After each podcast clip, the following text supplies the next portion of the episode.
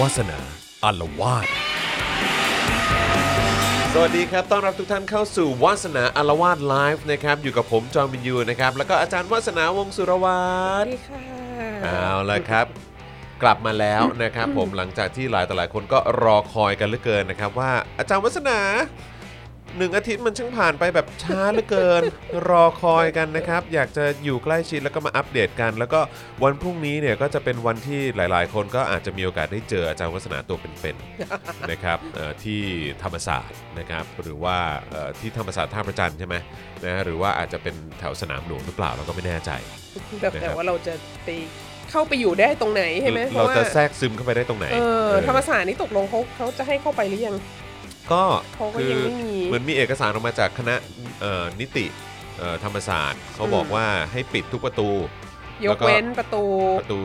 เอ่อตรง พระอาทิตย์ใช่ไหม ใช่ ถนนพระอาทิตย์ ใช่ ที่จะต้อง ใช่ แบบว่าแสดงอะไรนะ แสดงบัตรประชาชนถึงจะเข้าได้ ใช่แล้วก็ อืม เหมือนแบบเขาก็ให้ยกเลิกการเรียนการสอน แล้วก็ยกเลิกการติดต่อราชการหรืออะไรต่างๆ ในวันนั้น เพราะฉะนั้นก็จะไม่มีแบบเหตุผลอะไรในการที่จะเดินทางมาที่ธรรมศาสตร์ท่าประจันทร์ ใช่ห้องสมุดก็ปิด ห้องสมุดก็ปิดใช่ไหม ค่ะ เออครับผมนะฮะแต่ว่าก็มีทางเอ่อเฮียงหวนปะ อืม นะฮะเอ่อนักข่าวอาวุโส ค่ะ สื่ออาวุโสที่เราเคารพนับถือ สำนักข่าวโหนจัดให้ ใช่ ซึ่งน่า ครับ เชื่อ ผม ถือมากที่สุด ใช่ครับ ก็ ลอง บอก จาก ว่า สปอคดักทีวี ก็เออเขาเขาเพิ่งเพิ่งโพสต์นะเพิ่งโพสต์เดี๋ยวเดี๋ยวนิดนึงนะเออผมอยากจะผมอยากจะนำเสนอมาก เพราะว่าผมชอบทุกๆ ครั้งที่เฮียแบบว่า เอิ่มโพสต์ข่าวหรือว่าทวีตข่าวออกมานะครับก็บอกว่าพรุ่งนี้มอทอท่าประจันทร์จะทำเป็นไม่ให้เข้าแค่พอเป็นพิธี แต่ที่จริงแล้วก็ให้เข้าได้ โอ้โห อ่าครับผมนะฮะอันนี้จากเฮีย รั หมวนนะครับ รักนะแต่ไม่แสดงออก ใช่ ก็คือแบบเนียนๆไปอะไรอย่างเงี้ย เอ เอ อ อ ก็ประกาศอย่างเป็นทางการนะ เออ เผื่อว่าใครที่ มีเจตจำนงบอกว่าไม่อยากให้จัดหรืออะไรอย่างเงี้ย ก็จะได้รู้ว่าจริง ๆ แล้วทางมอทอเนี่ยก็ได้ประกาศออกมาแล้ว ค่ะ เออ แล้วก็ ถึง ได้ แม้ห้องสมุดจะปิดเราก็ยังมาติวกันได้ อะไรอย่างเงี้ย แล้วก็ห้ามพอเป็นพิธีแล้วไง เออ อะไรอย่างเงี้ย แต่ว่ามันห้ามมวลชนไม่ได้จริงๆ ต้องให้ถือว่าอะไรนะ ให้ความร่วมมือกับรัฐบาล ครับผมถูกต้องครับนะฮะอ่ะใครเข้ามาแล้วนะครับ ก็ฝากกดแชร์นะครับ ไปที่โซเชียลมีเดียของตัวเองนะครับไมันจะเป็น Facebook Twitter กันด้วยละกันนะครับ วันนี้ที่เราจะมาคุยกันเนี่ย ก็จะเป็นประเด็นที่มักจะถูกหยิบยกขึ้นมา แล้วก็เปรียบเทียบกันเสมอ เออ นะครับ ก็คือกรณีเทียนอันเหมิน ใช่ นะครับที่จีน ค่ะ นะครับ แล้วก็ แทบจะทุกๆเอ่อการเคลื่อนไหวการชุมนุม คือ ของของเมืองไทยด้วยปะ คือโดยเฉพาะครั้งเนี้ย เออ เพราะว่าปกติอะที่ผ่านมาเนี่ย เราจะเห็นว่าเมืองไทยจะเราจะชอบแบบ เวลามีการจะลงถนนหรืออะไรเงี้ย ก็จะเปรียบเทียบกับ 14 ตุลาเปรียบเทียบกับ 6 ตุลา ใช่ อะไรอย่างเงี้ยใช่ไหม ใช่ใช่ใช่ใช่ เปรียบเทียบกับสิ่งที่เกิดมาก่อนหน้านี้ในประเทศของเราเองอะไร ครับ เงี้ย ครับ เอ่อก็ก็ไม่ได้มีอะไร ครับ เท่าไหร่ ผม เอ่อทีนี้อาจจะเป็นว่าปีที่แล้วที่ฮ่องกงมันประท้วงกันหนักเนาะแล้วก็ตอนช่วงนี้ก็มีพันธมิตรชานมใช่ไหม อ่ะใช่ อ่าแล้วก็เลยเราก็แบบมีความตื่นตัวกับกับเหตุการณ์ รอบข้างรอบประเทศมากขึ้น อืม แล้วก็อาจจะเป็นว่าแบบประเทศจีนก็เป็นมหามิตรใช่ไหม ครับ ก็มีอิทธิพลกับประเทศเราเยอะอะไรอย่างเงี้ย ครับ เราก็ไปจะไปซื้อเรือดำน้ำอะไรโน่นนี่นั่นอะไรเงี้ยก็เลยอาจจะทำให้เอ่อคนในบ้านเราก็มีความใส่ใจเกี่ยวกับเรื่องที่เกิดขึ้นในเมืองจีนมากขึ้นอะไรเงี้คยรับ ทีนี้ปีนี้ก็เลยเป็นปรากฏการณ์ที่ไม่ไม่ไม่เคยเจอมาก่อนนะฮะคือคืออาจจะมีคนพูดถึงเทียนนันเหมือนบ้างก่อนหน้านี้อะไรเงี้ยแต่ว่าปีนี้เนี่ยโดยเฉพาะการชุมนุมครั้งนี้อะในช่วงเวลา หนึ่งสัปดาห์ตั้งแต่เราคุยกันคราวที่แล้วอะ ครับ จนถึงวันนี้เนี่ยมีการติดต่อเข้ามาหาวาสนาโดยตรง แล้วก็มีเมสเซจมาที่แบบว่าทั้งทั้งหลังไมค์ทั้งทางไลน์อะไรเงี้ย คนที่รู้จักรู้จักกัน มีคำถามว่าถามเข้ามาว่า วันที่สิบเก้านี้ยจะเหมือนกับเทียนอันเหมือนไหม โอ้ขนาดนั้นเลยเหร อ่า อ เสร็จแล้วก็ต่างกรรมต่างวาระคือคือหมายถึงว่าอยู่ภายในสัปดาห์ที่ผ่านมา ก็มีคนติดต่อมาอีกว่า เนี่ย กำลัง สนใจเรื่อง การเปรียบเทียบเทียนอันเหมือนกับเหตุการณ์ 6 ตุลา โอ้โหครับผม แล้วเราก็มีความรู้สึกว่า ในทั้งสองกรณีอะในทั้งกรณีที่เข้ามาถามว่า วันเสาร์นี้จะเหมือนเทียนอันเหมือนไหมเทียนอันเหมือนชักจะฮิตเนอะ กลายเป็นสิ่งที่ทุกคนจะเอามากเป ลับ รีมายบเทียบ ถู หม ก ดเลย พูดกันอีกครั้ง อ่าซึ่งก็ซึ่งก็ดีที่เราไม่ลืมเทียนอันเหมินอะไรเงี้ย แต่ว่าเรารู้สึกว่ามัน การเปรียบเทียบอันเนี้ยทั้งสองกรณีเนี่ยมันมีปัญหาในหลาย ๆ แง่มุมที่ที่ทำให้มันอันตรายที่จะเอามาเปรียบเทียบกันอะไรเงี้ยแล้วก็อาจจะทำให้เกิดความเข้าใจผิดแล้วเราก็เลยคิดว่าเออจริง ๆ แล้วเออ ถึงแม้เราจะรู้ว่าประชาชนโดยทั่วไปรู้จักคำว่าเวลาเราพูดว่าเทียนอันเหมือนเรามาตั้งเป็นชื่อตอนเนี่ย อืม คนก็รู้ว่า อ๋อ มันคือปี 89 แล้วคนก็รู้ว่า คุณก็จะรู้จักแทงแมนใช่ไหม อ่ารูปภาพ เออ นั้น ใช่ ครับ แต่ว่าเราคิดว่าในรายละเอียดในความว่าจริง ๆ แล้วมันมีที่มาที่ไปอย่างไร หรือบริบททางสังคมการเมืองอะไรเงี้ย คนไม่ได้รู้เยอะเท่าไหร่ แล้ว ครั ก็ บ เลยทำให้เกิดการเปรียบเทียบอะไรเหล่านี้ขึ้นมา ซึ่งเราคิดว่ามันอาจจะทำให้เกิดความเข้าใจผิดอะไรเงี้ยได้ได้มาก ก็ก็เลยคิดว่าเออวันนี้ก็มาคุยกันแล้วกันว่า แบบเทียนนั้นเหมือนมันไม่ใช่ยาสามัญประจำบ้าน ครับผมที่จะหยิบมาเปรียบ เอ เทียบแบบ อ นี้กั เอามาเป น รียบเทียบทุกอย่าง ตลอด ได้หม เว ด ลา อะไรเงี้ยค่ะ อะไรอย่างงี้ ก็เลย ครับ ก็เลผยม คุยกันคุยกันไหมว่าเออมันจริง ๆ แล้วมันเกิดอะไรขึ้นแล้ว แล้วมันมันเหมือนหรือมันต่างกับสิ่งที่กำลังจะเกิดยังไง หรือสิ่งที่เคยเกิดในประเทศเรายังไงอะไรเงี้ยค่ะ อืมดีนะครับดีนะฮะเดี๋ยววันนี้เราจะมาคุยกันนะครับ แล้วก็อย่างที่บอกไปนะครับ ใครเข้ามาแล้วก็ช่วยกดแชร์กันหน่อยละกันนะครับนะฮะเอ่อแชร์กันไปที่โซเชียลมีเดียของตัวเองทั้ง Facebook แล้วก็ Twitter นะครับแล้วก็เอ่ออีกอย่างหนึ่งก็คือใครอยากจะสนับสนุนนะครับวาสนาละวาดนะครับแล้วแล้วก็รายการในเครือ The Topics นะครับแล้วก็ Spoke Dark TV นะครับก็สามารถสนับสนุนได้ ผ่านทางบัญชีกสิกรไทยนะครับ0698 975-539 นะครับ ตอนนี้มี QR code นะครับ ให้คุณสามารถสแกน แล้วก็สนับสนุนเราได้แบบง่ายๆ ด้วยเหมือนกันนะครับ แล้วก็เอ่อทาง YouTube นะครับ คุณก็สามารถเป็น Membership ได้ด้วยนะครับ ด้วยการกดปุ่มจอยหรือว่าปุ่มสมัครนะครับ ข้างปุ่ม subscribe นะครับ ที่อยู่ตรงหน้าจอนั่นเองนะครับ แล้วก็เข้าไปเลือกแพ็กเกจกันได้เลยนะครับ ทาง Facebook นะครับ ก็สามารถ become a supporter ได้ด้วยนะครับ สนับสนุนเราแบบรายเดือน ผ่านทาง Facebook นะครับ หรือว่าจะส่งดาวเข้ามา หรือว่าไปช้อปปิ้งกันนะครับ ที่ Spoke Dark Store ก็สามารถทำได้ด้วยนะครับ อย่าลืมว่าพรุ่งนี้เราจะไปรวมตัวกันครั้งใหญ่นะครับ ที่เอ่อธรรมศาสตร์ท่าพระจันทร์กันแล้วเนี่ย ถ้าเกิดยังไม่มีเสื้อลายเก๋ๆนะครับเอ่อเอาไปชุมนุมเนี่ยนะครับ ก็สั่งกันได้ที่ Spoke Dark Store นั่นเองนะครับนะฮะเอาละตอนนี้คุณผู้ชมเข้ามาล้านสี่แล้วนะครับ นะฮะเพราะฉะนั้นเรามาเริ่มต้นกันเลยไหมเออนะครับ ค่ะ แล้วก็ ก็ย้ำอีกครั้งนะครับว่าเดี๋ยวตอนช่วงท้ายนะครับหลังจากที่เราเอ่อคุยกันเสร็จนะครับเสวนากันเสร็จฟังเอ่อสิ่งที่อาจารย์วัฒนามันมันเล่าให้เราฟังเสร็จปุ๊บเนี่ยนะครับเราจะเปิดโอกาสให้คุณผู้ชม แล้วก็คุณผู้ฟังเนี่ยสามารถถามคำถามเข้ามาได้นะครับแล้วก็มาฟังความเห็นของอาจารย์วัฒนากันนะครับมาโอเคเรามาเริ่มต้นประเด็นของเราในวันนี้กันเลยดีกว่าครับเราควรจะสตาร์ทตรงไหนดีครับ เออเอางี้ก่อนดีกว่า มันก็มีความเหมือนของเหตุการณ์ที่เทียนอันเหมือนปี 89 ครับ กัเหตุการณ์ต่างๆ ที่เกิดในประเทศไทยนะครับ ฮะทั้งอ่าสองเหตุการณ์ที่ มีคนถามเข้ามาโดยตรงคือ คือการชุมนุมวันเสาร์นี้ ซึ่งจริงๆ เราไม่รู้มันจะเกิดอะไรขึ้นนะฮะ แล้วก็แล้วก็ยังเหตุการณ์ 6 ตุลาอะไรเงี้ย ครับ ก็มันก็มีบางอย่างที่เหมือนกัน ที่เหมือนกันเบสิกมากที่สุดก็คือว่ามันเป็นการเคลื่อนไหวที่นำโดยนักศึกษานักเรียนนักศึกษา อือฮึ นำโดยคนที่เขาเรียกอะไรเยาวชนวัยรุ่นหรือว่าวัยผู้ใหญ่ตอนต้นนะฮะเอ่ออันเนี้ยเหมือนกัน แล้วก็ แล้วในความเหมือนกันอันเนี้ยแล้วก็เป็นการชุมนุมที่เป็นการชุมนุมใหญ่ที่ที่คาดว่าคงจะมีคนมากันภาษาไทยเขาเรียกมืดฟ้ามัวดิน ครับ เนอะ ผม ก็ก็น่าจะอย่างการชุมนุมใหญ่ครั้งที่ผ่านๆมาที่เราไปกันแล้วคนมาถ่ายรูปกับคุณจอนเต็มไปหมดเนี่ย ครับผม ก็เป็นก็เป็นหมื่นอยู่เนาะเป็นหลายหมื่นอยู่ แล้วก็เอ่อในบางครั้งอย่างในเคสของเทียนนันเหมือนนี่ก็เป็นเป็นแสนน่ะแล้วก็แล้วก็ตอน 14 ตุลาก็เป็นแสนเนาะเพราะเพราะคนจำนวนเยอะมาก อันนี้ก็คล้ายกันคือขับเคลื่อนโดยนักศึกษาเอ่อนินักเรียนนักศึกษาคนรุ่นใหม่เป็นสำคัญ ครับ นะฮะอีกอันหนึ่งที่คล้ายกันแล้วเราคิดว่าบางทีเราไม่ค่อยยอมรับอ่ะ ก็คือธรรมชาติของการขับเคลื่อนมวลชนในลักษณะนี้อะ ครับ มันไม่มีความเป็นอันหนึ่งอันเดียวกันแบบแบบพักการเมืองอะ ครับ นึกออกไหมคือบางทีพักการเมืองมันก็ยังมีงูเห่ามีมี กบฏมีอะไรที่เห็นอยู่เรื่อยๆ ใช่ไหม ครับ แต่ว่าพรรคการเมืองอย่างน้อยๆอ่ะมันก็ รวมตัวกันทุกคนที่เป็นสมาชิกพรรคการเมืองเนี่ย ก็ มีต้องสมาทานอุดมการณ์บางอย่างร่วมกันมันควรจะเป็นอย่างนั้นใช่ไหม ครับ เออหรือหรือว่าคือ แล้วมันเป็นกลุ่มที่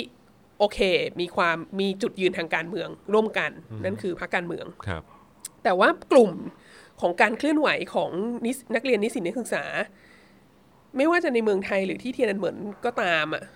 เอ่อหรือที่ไหนก็ตามอ่ะโดยส่วนใหญ่แล้วอ่ะในการที่รวมตัวกันออกมาคนออกมาเยอะมาก คนออกมาเป็นเรือนหมื่นเรือนแสนเนี่ย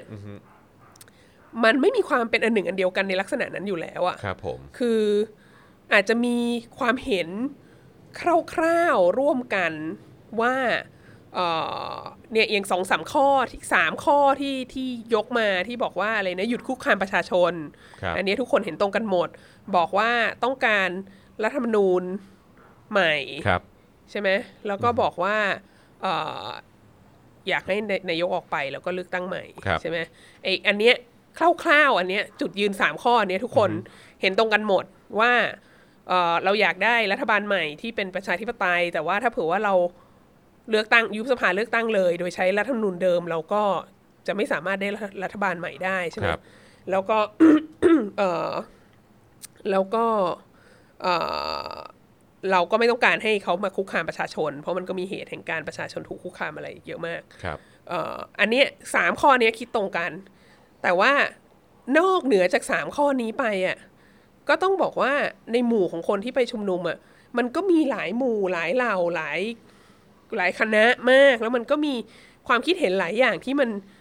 แตกต่างกันมีกลุ่มที่เคลื่อนไหวยูนิคเรียกร้องอะไรต่างๆ เราก็จะเห็นว่าอย่างเช่น กลุ่มที่อาจจะชัดเจนแล้วมีสีสันมากที่สุดเนี่ยก็คือ อย่างเช่นกลุ่ม LGBT ใช่ไหมก็มีการไปเรียกร้องสมรสเท่าเทียม อยู่ในนั้นด้วยมีกลุ่มอะไรนะที่เรียกเรียกร้องทำแท้ง ไม่ใช่อาชญากรรมอะไรเงี้ย ใช่ หรือหรือหรือแม้กระทั่งพวกนักเรียนเอ่อมัธยมก็ เออ ก็มาร่วมด้วยเหมือนกันนะ ใช่เรียก ในเรื่อง ร้อง ของการปฏิรูปการศึกษา ใช่เรียกร้องปฏิรูปการศึกษา เรียกร้องยกเลิกเกณฑ์ทหารอะไรเงี้ย อ่า มันก็มีอเจนดาหลาย ๆ อย่างที่อยู่ในกลุ่มนั้นที่มันผสมกันเยอะมาก ครับ ซึ่ง ตรงเนี้ยก็มันก็เป็นเรื่องธรรมดา ที่คุณจะมีคนจำนวนมหาศาลออกมาเคลื่อนไหว แล้วก็จะเรียกร้องอะไรบางอย่าง แล้วดังนั้นมันก็ไม่แปลกที่เวลาผ่านไป 3 4 0 ปีแล้ว เราเห็นคนที่เคยอยู่ในขบวนการเดียวกันน่ะออกมามีจุดยืนทางการเมืองที่ต่างกันมาก อย่างเช่น เราก็เห็นอย่างอย่างชัดเจนที่สุดเลยก็คือ คนที่เคยผ่าน 14 ตุลาหรือ 6 6 ตุลามาเนี่ย เอ่อณปัจจุบันนี้เราก็เห็นเอออยู่ทั้งสองฝักฝ่ายทางการเมือง เห็นชัดที่สุดเลยสมัยที่มีที่เขาเป็นเหลืองแดงอะ่ะ ครับ เราจะเห็นขบวนการนักศึกษาเดือนตุลาเนี่ยอยู่ในทั้งฝั่งเหลืองและฝั่งแดงอะไรเงี้ยเอ่ออันนี้ก็จริงอันนี้ก็ไม่ใช่เรื่องแปลก เพราะว่าเพราะว่าตอนที่เขาออกมาเคลื่อนเคลื่อนไหวร่วมกันนั้นเขาเอ่อเป็นการรวมกันหลวมๆใช่ไหม อืม แล้วก็เอ่อ แล้วก็ที่สำคัญก็คือมันก็ตั้งนานมาแล้วใช่ไหมคนเราก็เปลี่ยนใจกันได้ หรือถ้าไม่เปลี่ยนใจหรืออะไรก็ตามเนี่ยมันมีความชัดเจนทางจุดยืนทางการเมืองมากขึ้นทำให้มันอยู่คนละฝั่งอะไรอย่างเงี้ยเอ่อดังนั้นเราคิดว่ามันก็ไม่แปลกหรอก ถ้าเผื่อว่า ถ้าเผื่อว่าการชุมนุมวันเสาร์นี้ หรือการชุมนุมของนิสิตนักศึกษานักเรียนที่ผ่านมาเนี่ยมันไม่ได้มีจุดยืนทางการเมืองที่มันชัดเจนมากเรากับพักเป็นพักการเมืองอ่ะ ครับ เออแล้วมันมีความเห็นต่างมันมีการทะเลาะตบตีไม่เห็นไม่ตรงกันบ้างอะไรเงี้ยมันเป็นเรื่องมันเป็นเรื่องธรรมดา ใช้ใช้คำว่าทะเลาะตบตีกันเลยเหรอ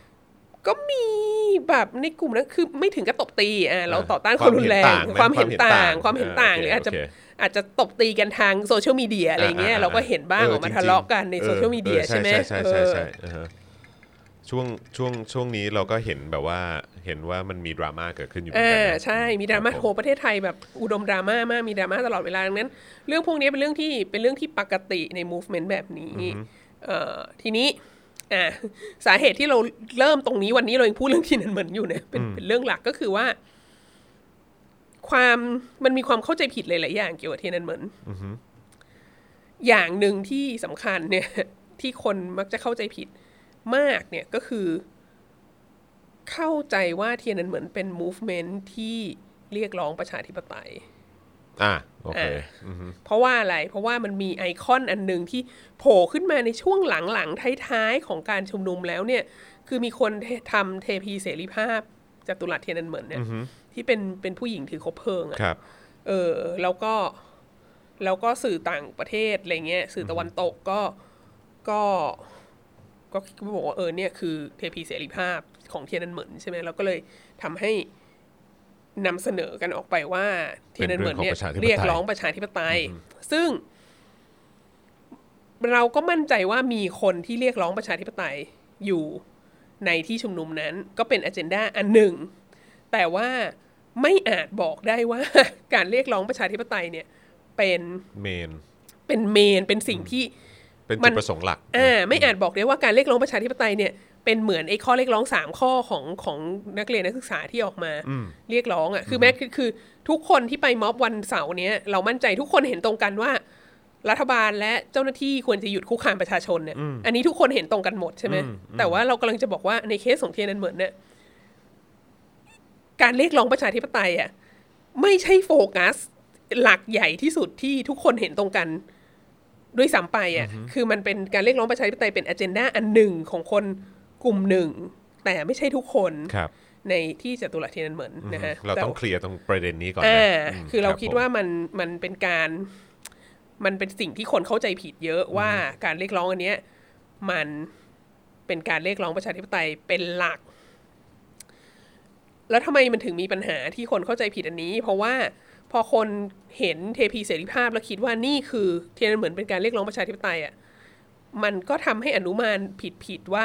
จุดเริ่มต้นของขบวนการอ่ะมันเกิดจากการเรียกร้องประชาธิปไตย ซึ่งมันไม่ใช่ มันห่างไกลจากประชาธิปไตยมาก อ๋อ และอีกอย่างที่น่าสนใจก็คือว่า ขบวนการนักศึกษา นักเรียนนักศึกษาแบบเนี้ยมันก็นอกจากมันจะมีความเห็นที่แตกต่างหลากหลายใช่ไหมของคนที่มารวมกันเนี่ย ครับ เพื่อเรียกร้องอะไรบางอย่างร่วมกันแบบคร่าวๆมากเนี่ย มันก็มีวิวัฒนาการด้วย พอชุมนุมยืดเยื้อหรือชุมนุมหลาย ๆ ครั้งมากขึ้นเนี่ย ครับ ข้อเรียกร้องมันก็มีพัฒนาการไป มันก็มีเพิ่มมีลดมีหายมีอะไรต่างๆ นานา ดังนั้นก็คือเอ่ออันนี้ก็เหมือนกัน ก็คือว่าพอมาตอนท้ายๆแล้วอ่ะมีคนสร้างเทพีเสรีภาพขึ้นมา ประชาธิปไตยมันก็เลยกลายเป็นเหมือนอเจนดาใหญ่ อืม แต่ว่ามันไม่ได้เริ่มต้นอย่างนั้น อือฮึ นะฮะเอ่อแล้วมันเริ่มต้นยังไง เทียนนันเหมือน อืม เอ่อที่มันที่ที่มันกลายมาเป็นสิ่งที่เรารู้จักในทุกวันนี้ ครับ นะฮะเอ่อเรากลับไปดูที่จุดเริ่มต้นของเทียนอันเหมือนก่อนอย่างแรกหลังจากที่อธิบายไปแล้วว่าเนี่ยมีความเหมือนมีความเหมือนกับเอ่อการเคลื่อนไหวของนักศึกษาเอ่อในในประเทศเรายังไงบ้างนะฮะแล้วก็แล้วก็ธรรมชาติของการเคลื่อนไหวแบบนี้เอ่อแต่ทีนี้เราจะเริ่มไปไปดูความต่างแล้ว ก็คืออย่างแรกเนี่ยเอ่อต้องบอกว่าการเคลื่อนไหว ที่จตุรัสเทียนเหมือนปี 1989 เนี่ยไม่ได้ชูอเจนดาประชาธิปไตยตั้งแต่เริ่มต้นมันไม่ได้เริ่มต้นมาจากการเรียกร้องประชาธิปไตยนะฮะเอ่อและที่สำคัญอีกอย่างหนึ่งมาก ๆ เลยที่ต่างกับการชุมนุมของนิสิตนักศึกษานักเรียนในประเทศไทยในตอนนี้มากอะ่ะก็คือจริง ๆ แล้วอะ่ะปี 89 เนี่ย มันเป็นขาขึ้นของรัฐบาลจีนนะการชุมนุมนี้เกิดขึ้นในระหว่างที่ เศรษฐกิจจีนกำลังเติบโตขึ้นกำลังอยู่ในขาขึ้น ครับ แรกๆเลยแล้วกำลังจะเข้าสู่ยุคที่แบบขึ้นเร็วที่สุดด้วย อืมกำลัง และ บูม มากที่สุด ว่างั้น กำลังจะกำคือกำลังเทคออฟอยู่ในช่วงที่เทคออฟแล้วก็และอันนี้ก็เป็นเหตุให้การชุมนุมเนี่ย ส่วนใหญ่แล้วมันกระจุกตัวอยู่เฉพาะในเมืองใหญ่ เพราะว่าเอ่อในการพัฒนาเศรษฐกิจในการปฏิรูปและเปิดประเทศของยุคเติ้งเสี่ยวผิงเนี่ย เอ่อเขาให้ความสำคัญกับการพัฒนาพื้นที่ชนบทมาก แล้วก็ให้ความสำคัญกับอุตสาหกรรม SME โอท็อปอะไรพวกเนี้ยมาก แล้วก็ทำให้ในแง่หนึ่งเนี่ยเอ่อการพัฒนาของเขตชนบทเนี่ยมันมันมีสูงและเศรษฐกิจก็พัฒนาในพื้นที่เหล่านั้น ในขณะที่ในเมืองก็พัฒนาอย่างสูงมากเหมือนกัน แต่ว่าเอ่อโครงสร้างของในเมืองเนี่ยจากที่เมื่อก่อนเนี่ยรัฐบาล จ้างงานทุกคนไม่มีใครตกงานใช่ไหม ครับ ตอนนี้เนี่ยก็ใช้ระบบการแข่งขันเสรี มีบริษัทต่างชาติเข้ามา คุณสามารถไปทำงานบริษัทต่างชาติได้เงินเดือนได้เยอะกว่าทำงานกับรัฐบาลอีกอะไรเงี้ยแต่ว่า มันต้องแข่งขันกันอะไรเงี้ย การแข่งขันก็เพิ่มขึ้น อือฮึ และอีกอย่างที่พบในเขตเมืองก็คือว่า ตามมาตรฐานของรัฐบาลเผด็จการเนี่ย ก็คือว่ามันจะมีคอร์รัปชันมาก ครับ ใช่ไหมแล้วก็พวกเจ้าหน้าที่ของรัฐระดับสูงอะไรต่างๆ ก็มักจะอยู่ในเมือง แล้วก็สิ่งที่เกิดขึ้นก็คือเออลูกท่านหลานเธอหมายความว่าลูกของสมาชิกพรรคลูกของคนที่มีอำนาจอะไรทั้งหลายเนี่ย ก็ได้งานดีๆ ไปหมด หรือว่ามีโอกาสได้ไปเรียนต่างประเทศหรืออะไรเงี้ย ซึ่งก็ทำให้สถานการณ์ของการว่างงานที่เกิดขึ้นจากการแข่งขันทางเศรษฐกิจใช่ไหม ครับ เอ่อที่มีอยู่แล้วเนี่ยประกอบกับอยู่ในเมืองเนี่ยก็เห็นสภาวะก่อนการคอร์รัปชันเนี่ยแบบชัดเจนมาก แล้วก็เห็น เหลื่อมล้ำ ความเหลื่อม อะไรต่าง ล้ำชัดเจนมากเอ่ออันนี้มันก็เป็นธรรมดามากของประเทศ ด้อยพัฒนาที่กำลังจะขึ้นมาเป็นประเทศที่แบบเติบโตทางเศรษฐกิจรวดเร็วมากก็คืออย่างถ้ารัฐบาลเผด็จการอย่างแรกที่เห็นคือ คุณเริ่มเห็นความเหลื่อมล้ำแล้วความเหลื่อมล้ำก็จะเห็นชัดเจนในเมือง มากกว่า แล้วอันนี้ก็เลยเป็นเหตุให้ปี 89 เนี่ย การเคลื่อนไหวที่สำคัญต่างๆ มันคือกลุ่มนักศึกษาปัญญาชนที่อยู่ในเมือง เพราะว่าคนพวกนี้คือกลุ่มที่จะตกงานกลุ่มแรก แล้วคนพวกนี้คือกลุ่มคนที่อยู่ใกล้ชิดกับความความอายุติธรรมนี้มากที่สุดใช่ไหม และอีกอย่างที่อาจจะพูดได้ก็คือว่าชีวิตในชนบทช่วงก่อนหน้านี้อะโดยเฉพาะยุคปฏิวัติวัฒนธรรมเนี่ย มันแบบแร้นแค้นอดอยากชีวิตมันหนักหนาสาหัสมากอะ แล้วพอมันปฏิรูปและเปิดประเทศแล้วมีการพัฒนาทางเศรษฐกิจอ่ะ คนที่อยู่ในชนบทก็รับรู้ถึงความชีวิตเราดีขึ้นเนี่ย อืม ค่อนข้างชัดเจนกว่าคนที่อยู่ในเมือง อืมอืม มาก่อนแล้วก็อยู่มาอะไรเงี้ยเออเราก็เลยทำให้มัน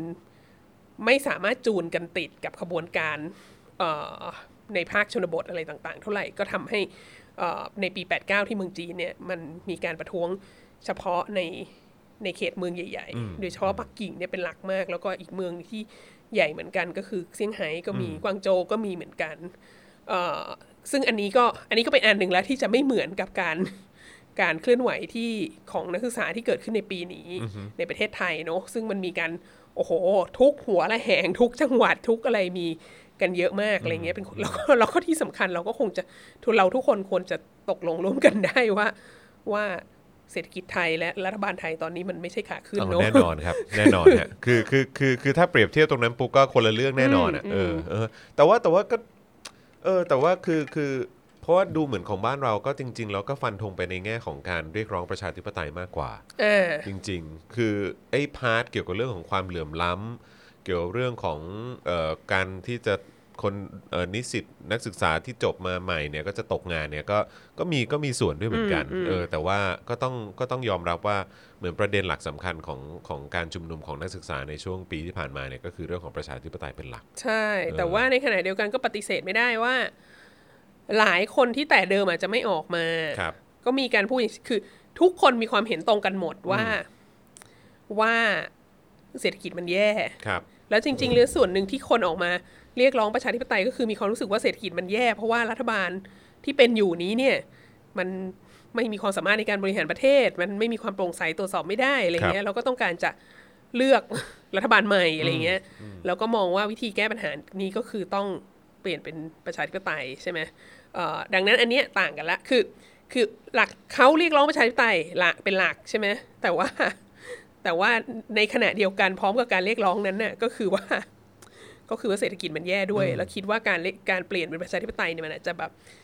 ช่วยให้แก้ไขปัญหาเศรษฐกิจได้สำหรับหลายหลายๆคนอาจจะมองอย่างนั้น แต่ว่าในเคสของเทียนเหมือนเนี่ยชัดเจนมากคือ เศรษฐกิจมันขาขึ้น อืม เอ่อ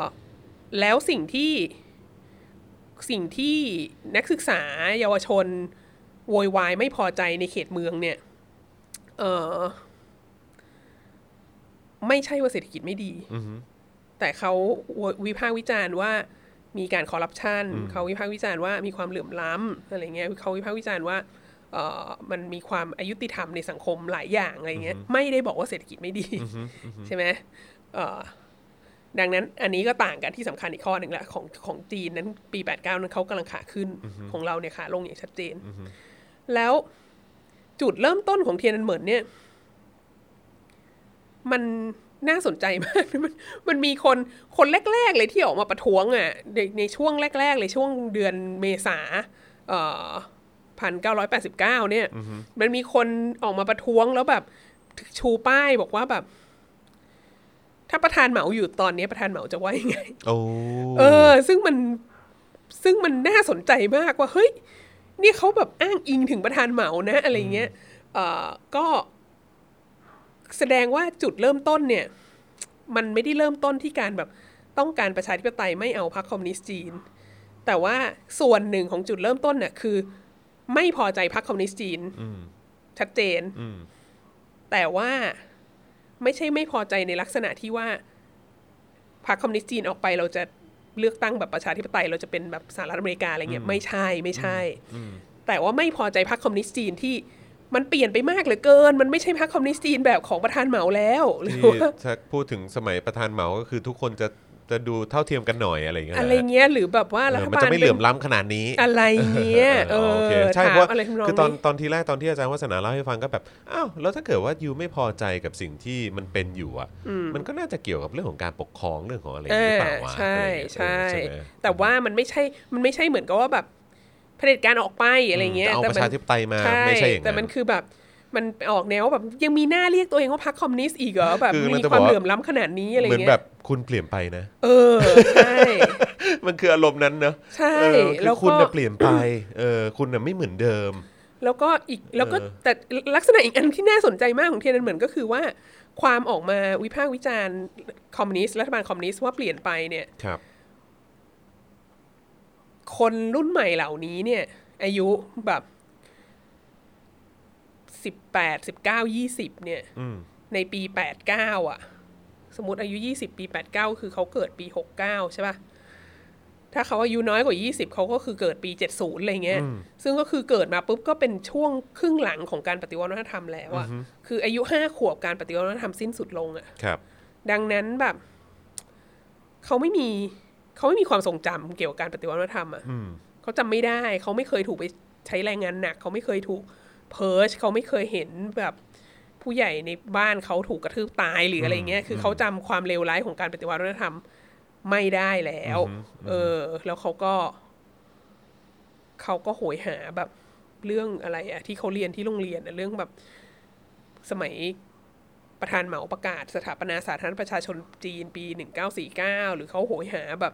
สมัยที่มีฐานที่มั่นอยู่ที่ถิ่นทุรกันดารทางตะวันตกเฉียงเหนือของประเทศ แล้วแบบว่าเราก็ยากจนแต่เราก็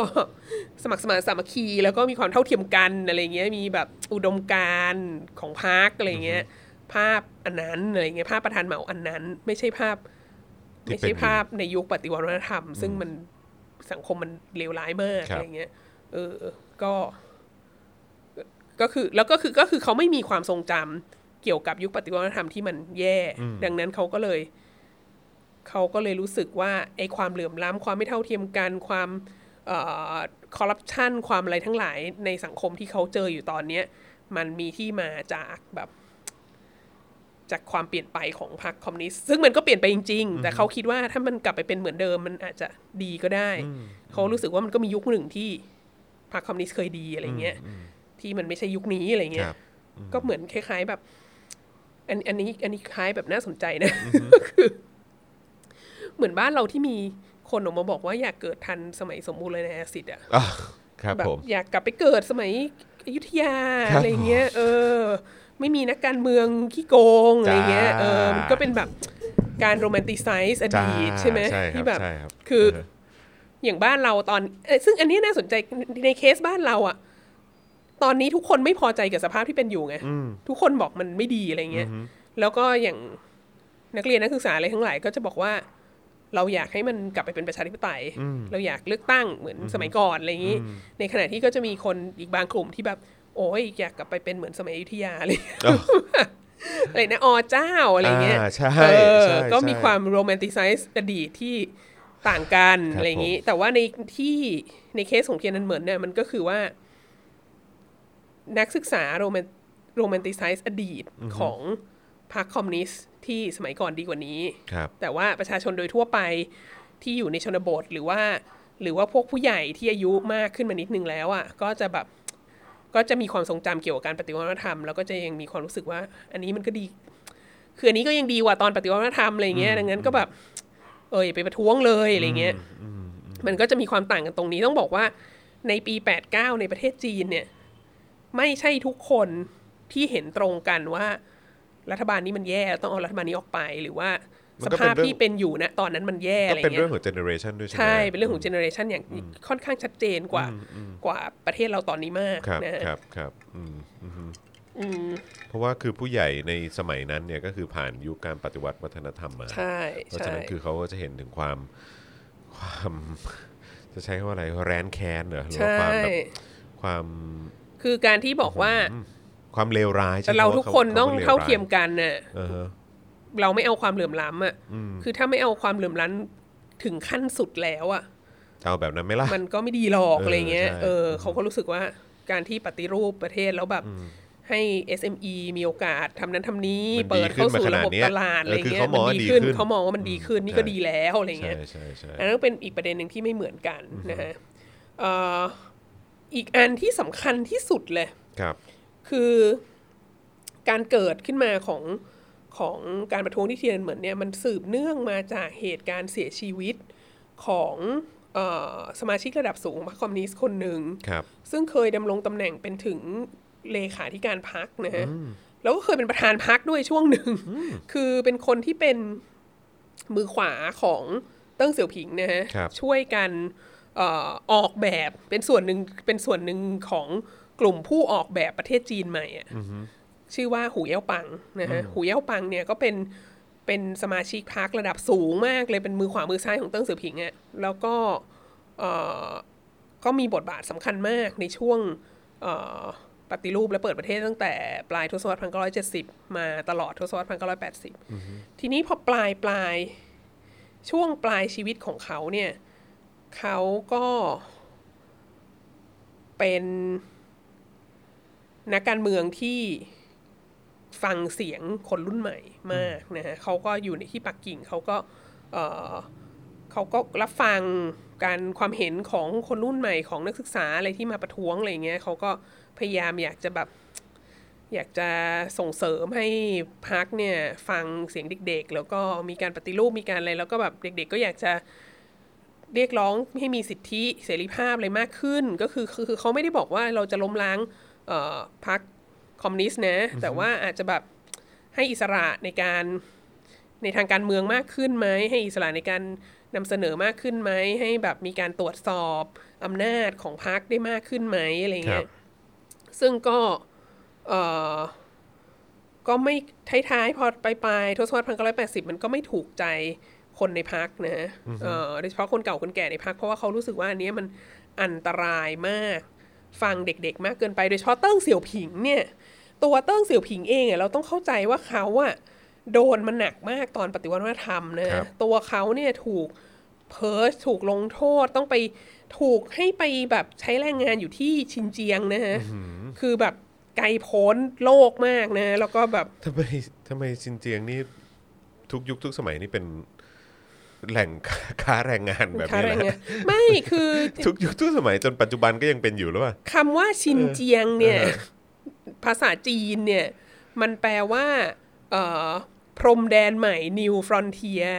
ดังนั้นมันเป็นพื้นที่ที่เพิ่งเข้ามาอยู่ในจักรวรรดิถึงในในในยุคหลังใช่ไหม แล้วมันก็เป็นพื้นที่ของคนที่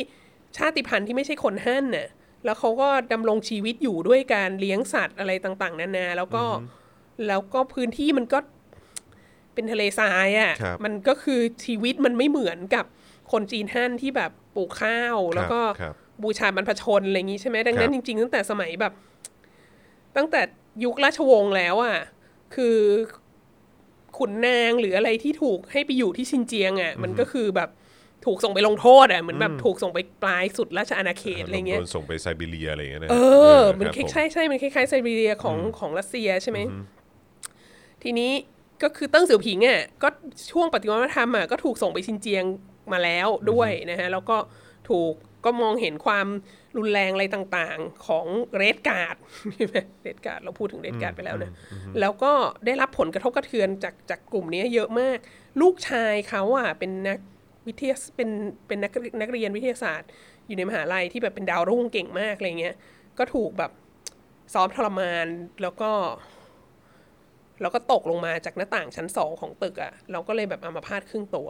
เออจนจนถึงบัดนี้ก็เป็นแอคทีวิสต์คนพิการที่สำคัญมากของจีนคนหนึ่งแต่ก็คือแบบก็คือถูกเลดการ์ดนี่แหละจับโยนลงมา หรือแบบทรมานจนหนีกระโดดออกมาหรืออะไรก็ไม่รู้อะก็คือว่า เติ้งเสี่ยวผิงอะ่ะตัวเขาอะ่ะได้รับความบอบช้ำปางตาย ในครอบครัวเขาและเพื่อนมิตรสหายและอะไร จาก ทั้ กาง ร หลาย ป อะ ฏิวัติวัฒนธรรม จากการปฏิวัติธรรมเยอะมาก แล้วเขาก็เขาก็ต้องมีทรมาแล้วเขาก็รู้สึกว่าเรดการ์ดเนี่ยแหละ มันคือมันคือเยาวชนคนรุ่นใหม่ที่มีเสรีภาพมากเกินไป เออใช่ไหมคือเราคุยกันว่าเรดการ์ดมันก็ถูกล้างสมองใช่ไหม ครับ แต่ว่านอกจากถูกล้างสมองแล้วมันก็ถูกปล่อยให้ทำอะไรก็ได้ทุกอย่างตามที่ตัวเองต้องการจะทำอะไรเงี้ย แทบจะต้องใช้คำว่า unleash นะ เออ เออเออ แล้วก็เราเตั้งสีผิงก็เลยมีความรู้สึกว่าไม่ได้คือถ้าถ้านักเรียนนักศึกษามันมีเสรีภาพมากเกินไปอ่ะมันจะมีคำหนึ่งที่ในภาษาจีนเนี่ยเป็นคำที่แบบน่ากลัวมากอ่ะผู้ปกครองจีนทุกยุคทุกสมัยกลัวคำนี้มากคือคำว่าล้วน ล้วน เออล้วนนี่คือเหมือนแบบโกลาหลเนี่ยมันจะเกิดความวุ่นวายหนักมากอะไรเงี้ย ดังนั้นไม่ได้ดังดังนั้นน่ะก็คือที่อธิบายมาทั้งหมดเนี้ยก็เลยก็คือจะอธิบายให้ฟังว่าทำไมพวกผู้นำพักระดับอายุเยอะๆ โดยเฉพาะผู้นำสูงสุดก็คือเติ้งเสือผิงเนี่ยไม่พอใจกับการที่หูเย่าปังเนี่ยเอ่อมีความสัมพันธ์ที่ใกล้ชิดกันมากเกินไป กั กั บบ คนรุ่นใหม่ คนรุ่นใหม่แล้วก็พยายามส่งเสริมคนรุ่นใหม่ให้แสดงความคิดเห็นอะไรเงี้ยมากเกินไป แล้วก็พอตอนท้ายๆเขาก็กลัวว่าเนี่ยมันจะทำให้เกิด อาจจะการประท้วงใหญ่หรืออะไรขึ้นมาซึ่งต่อต้านรัฐบาลซึ่งเป็นอันตรายต่อความมั่นคงของชาติอะไรเงี้ยก็เลยในช่วงปีท้ายๆของชีวิตของหูเย่าปังเนี่ยก็ถูกลดตำแหน่ง ลดบท ล บาง ท มาเยอะมากลดบทบาทอะไรเงี้ยคือเห็นได้ชัดอะว่าถูกแบบถูกลดความสำคัญลงมาอะไรเงี้ยเอ่อก็ไม่ได้ถูกขับออกจากพักหรือไม่ได้ถูกลงโทษนะ แต่ว่าคือถูกลดบทบาทอย่างมีนัยสำคัญ แล้วก็แล้วก็เอ่อในเดือนเมษายนกลางเดือนเมษายนพันเก้าร้อยแปดสิบเก้าเขาก็เสียชีวิต แล้วเขาเสียชีวิตแบบดรามาติกมากอะ ยังไงฮะ คือเขาไม่ใช่นอนหลับตาย หรือเขาไม่ใช่ลดความตายหรืออะไรเงี้ย เออ เขาแบบไปประชุมอยู่ในคณะกรรมาธิการอะไรทั้งสักอย่างของรัฐบาลน่ะ แล้วเขาก็หัวใจวายตาย จริงเหรอ คือเสียชีวิตขนาดปฏิบัติหน้าที่อะไร เอ เงี้ย อ แล้วคิดดูแบบนักศึกษาใช่ไหม นักศึกษาก็แบบ โอ้โห คนนี้เป็นคนโปรดของเราอะแล้วก็ แล้วเขาตาย แล้วก็หนึ่งโดนพักเนี่ยแบบว่า ล กา ด ร บทบาท แกล้งลดบทบาท เออ โน่นนี่นั้นอยู่ในสถานการณ์ที่ลำบาก เพราะว่าเขาดีกับเรา เสร็จแล้วเขาก็แบบหัวใจวายตายตอนประชุมอะมันต้องแบบ มันเลวร้ายขนาด คือมัน ไย เหมือนแบบ ภาพมันเหมือนกับว่าพรรคคอมมิวนิสต์จีนน่ะฆ่า หูเย่าปัง คือแบบเลวร้ายกับเขาขนาดนี้จนเขาหัวใจวายตายอะไร เหมือน เงี้ อาย รมณ์ว่าเป็นเป็นส่งคือมีส่วนกับการตายเอ้ยคือคือจะใช้ว่ามีมีส่วนเนี่ยคือแบบเหมือนแบบทำกับเขาขนาดนี้ เอ จน อ เขาตายอ่ะ เหมือน เออ เหมือนหนังน้ำเน่าของ เออ ไทยหรือเกาหลีหรืออะไรเงี้ยที่แบบว่า พวกเธอร้ายกาจกับเขามากอะไรเงี้ย เออ แบบเหมือน เออเออ ยืนด่าๆๆๆอยู่ในที่ประชุมแล้วก็อีกคนก็อกแตกตายอะเขาอกแตกตายอะไรเงี้ยนึกออกไหม เออ เออ มันก็เลย ก็เลย เขาก็เลยนักศึกษาก็เลยออกมาเดินขบวนไว้อะไร ให้กับ ให้กับ หู หู เย่า เย่าปังณณบริเวณจตุรัสเทียนอันเหมิน ครับ นะฮะเอ่อในเดือนเมษา ซึ่งก็มันก็ใกล้กับเชงเม้งด้วยแหละ ก็เลยก็ต้องเชงเม้งก็เป็นช่วงเวลาที่ต้องลำลึกถึงคนตายใช่ไหม ก็เลยก็ก็เลยไปด้วยกันก็ก็มาลำลึกถึงการตายของของนักการเมืองที่ตัวเองรักมากอะไรเงี้ยทีนี้มันก็เป็นธรรมดาก็คือเดินขบวนไปเรื่อยๆโอ้โหเรารักหูเย่าปังมากเราเสียใจมากที่หูเย่าปังตายอ่ะมันก็หลีกเลี่ยงไม่ได้ที่จะบอกว่าพรรคคอมมิวนิสต์มันเลวมากเลยนะ มันแบบมันทำกับหูเย่าปังอย่างนี้ได้ยังไงเขาเนี่ยได้ทำอะไรต่างๆ มาเยอะแยะมากมายอย่างนี้งี้งี้งี้แล้วพอมาตอนท้ายของชีวิตเขาก็ต้องมาประสบกับสิ่งเหล่านี้อะไรเงี้ย ดังนั้นอันนี้เป็นสิ่งที่สำคัญอีกอย่างหนึ่งนะก็คือว่า มันเริ่มต้นจากการประท้วงคนที่เป็นสมาชิกประท้วงเขาเรียกอะไรไว้อาลัยการเสียชีวิตของคนที่เป็นสมาชิกระดับสูงของพรรคคอมมิวนิสต์นะดังนั้นคือแบบ มันไม่ได้เริ่มต้นจาก ไม่ การ ไม่ได้เกี่ยวกับประชาธิปไตยเลยเลย เออ ถูกต้องมันคือ อันนี้ คื สมาชิกในพรรคคอมมิวนิสต์นะฮะ ใช่ แล้ว ออ หูเย่าปังนี่ก็คือแบบ ก็คือร่วมกันมาในการปฏิรูปและเปิดประเทศแล้วจริงๆหูเย่าปังก็เป็นสมาชิกพรรคตั้งแต่ก่อนหน้านั้นอีก เออ หูเย่าปังก็เป็นสมาชิกพรรคผ่านยุคปฏิวัติวัฒนธรรมมาอะไรเงี้ยก็คือเป็นสมาชิกมาเก่าแก่หูเย่าปังนี่เป็นคอมมิวนิสต์แน่ๆไม่ใช่ไม่ใช่จะมาแบบแทรกซึมแล้ว ล้มพักอะไรเงี้ย เออ ไม่ใช่ เออ ดังนั้นจุดเริ่มต้นมันไม่ใช่ออกมาล้มพัก อือฮึ และเพื่อให้เป็นประชาธิปไตยจุดเริ่มต้นมันคือออกมาอ๋อพักทำอย่างนี้หูยเขาเปังหู มัน ย ไม่ เขาปั โอง ได้ยัง เค ไงอ่าแล้วก็เลยมีคนมีคนชูป้ายบอกว่า ถ้าประธานเหมาอยู่อ่ะประธานเหมาจะว่ายังไง ตอนนี้พรรคคอมมิวนิสต์เป็นแบบนี้ไปแล้วอะไรเงี้ยก็เออมันก็เลยมาเช่นนั้น แล้วเนื่องจากเขาก็เขาก็เสียชีวิตในเวลาที่พอเหมาะมากก็คือเขาเสียชีวิตกลางเดือนเมษาใช่ไหม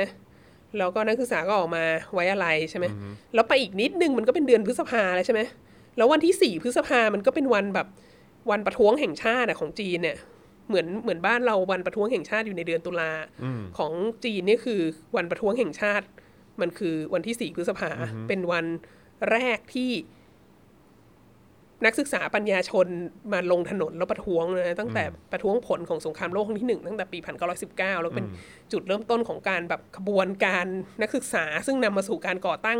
พรรคคอมมิวนิสต์ด้วยอะไรด้วย ดังนั้นวันที่ 4 พฤษภาเนี่ย มันเป็นวันของการนักศึกษาลงถนนเนี่ย อืมวันสำคัญในการ movement อะไร ใช่ ดังนั้นก็เลย ก็เลยเนี่ย จากปลายเดือนเมษามา ลากยาวมาเอาสี่พฤษภาอ่ะสี่พฤษภาเราต้องลำลึกถึงจิตวิญญาณสี่พฤษภาละ เราก็มาประท้วงกันต่ออะไรเงี้ย แล้วมันก็เลยจากการไว้อะไรเอ่อหูเย่าปัง ก็กลายเป็นการด่าพรรคคอมมิวนิสต์ แล้วก็พอด่าพรรคคอมมิวนิสต์ก็กลายเป็นการบอกว่าเราต้องการเปลี่ยนประเทศโน่นนี่นี่นี่นี่นี่แล้วมันก็ดำเนินมาเรื่อยๆ จนกระทั่งแบบ พอปลายพอครึ่งหลังของเดือนพฤษภาก็เริ่มมีการจะอดอาหารประท้วง แล้วก็มีการแบบ พอปลายเดือนพฤษภาแล้วมันถึงเป็นการต่อต้านพรรคคอมมิวนิสต์อย่างเต็มรูปแบบ แล้วก็มีเทพีเสรีภาพขึ้นมา แล้วก็มีคนบอกว่า เออ เอาประชาประชาธิปไตยอะไรเงี้ย แต่มันไม่ได้เริ่มต้นมาอย่างนั้น แล้วก็แม้กระทั่งตอนจบตอนสุดท้ายอ่ะมันก็ไม่ใช่ว่าทุกคนในจตุรัสเทียนเหมือนนั้น ต้อ จะ ง เอา การ ประชาธิปไตย ล้มล้างการปกครองแบบพรรคคอมมิวนิสต์ใช่ไหมคือ แต่ที่แน่ ๆ คือไม่ไม่พอใจพรรคคอมมิวนิสต์ที่ไม่ฟังเสียงของคนรุ่นใหม่อะไรเงี้ย เออแล้วก็นำไปสู่การปราบปรามอย่างรุนแรงนะฮะเอ่อทีนี้ไอ้ปราบปรามอย่างรุนแรงก็ ก็ไม่เหมือนกันอีกนะฮะปราบปรามอย่างรุนแรงระหว่างที่เกิดขึ้นที่เทยนเหมือนกับที่เกิดขึ้นในประเทศไทยหลายครั้งหลายหนเนี่ยก็ไม่เหมือนกัน เทียนเหมือนเนี่ยมันแรงจริง ๆ นะฮะ คือเขาเอาทหารเข้ามาเป็นแสนนะฮะแล้วก็เอาอาวุธสงครามเข้ามานะฮะ แล้วรถถังเนี่ย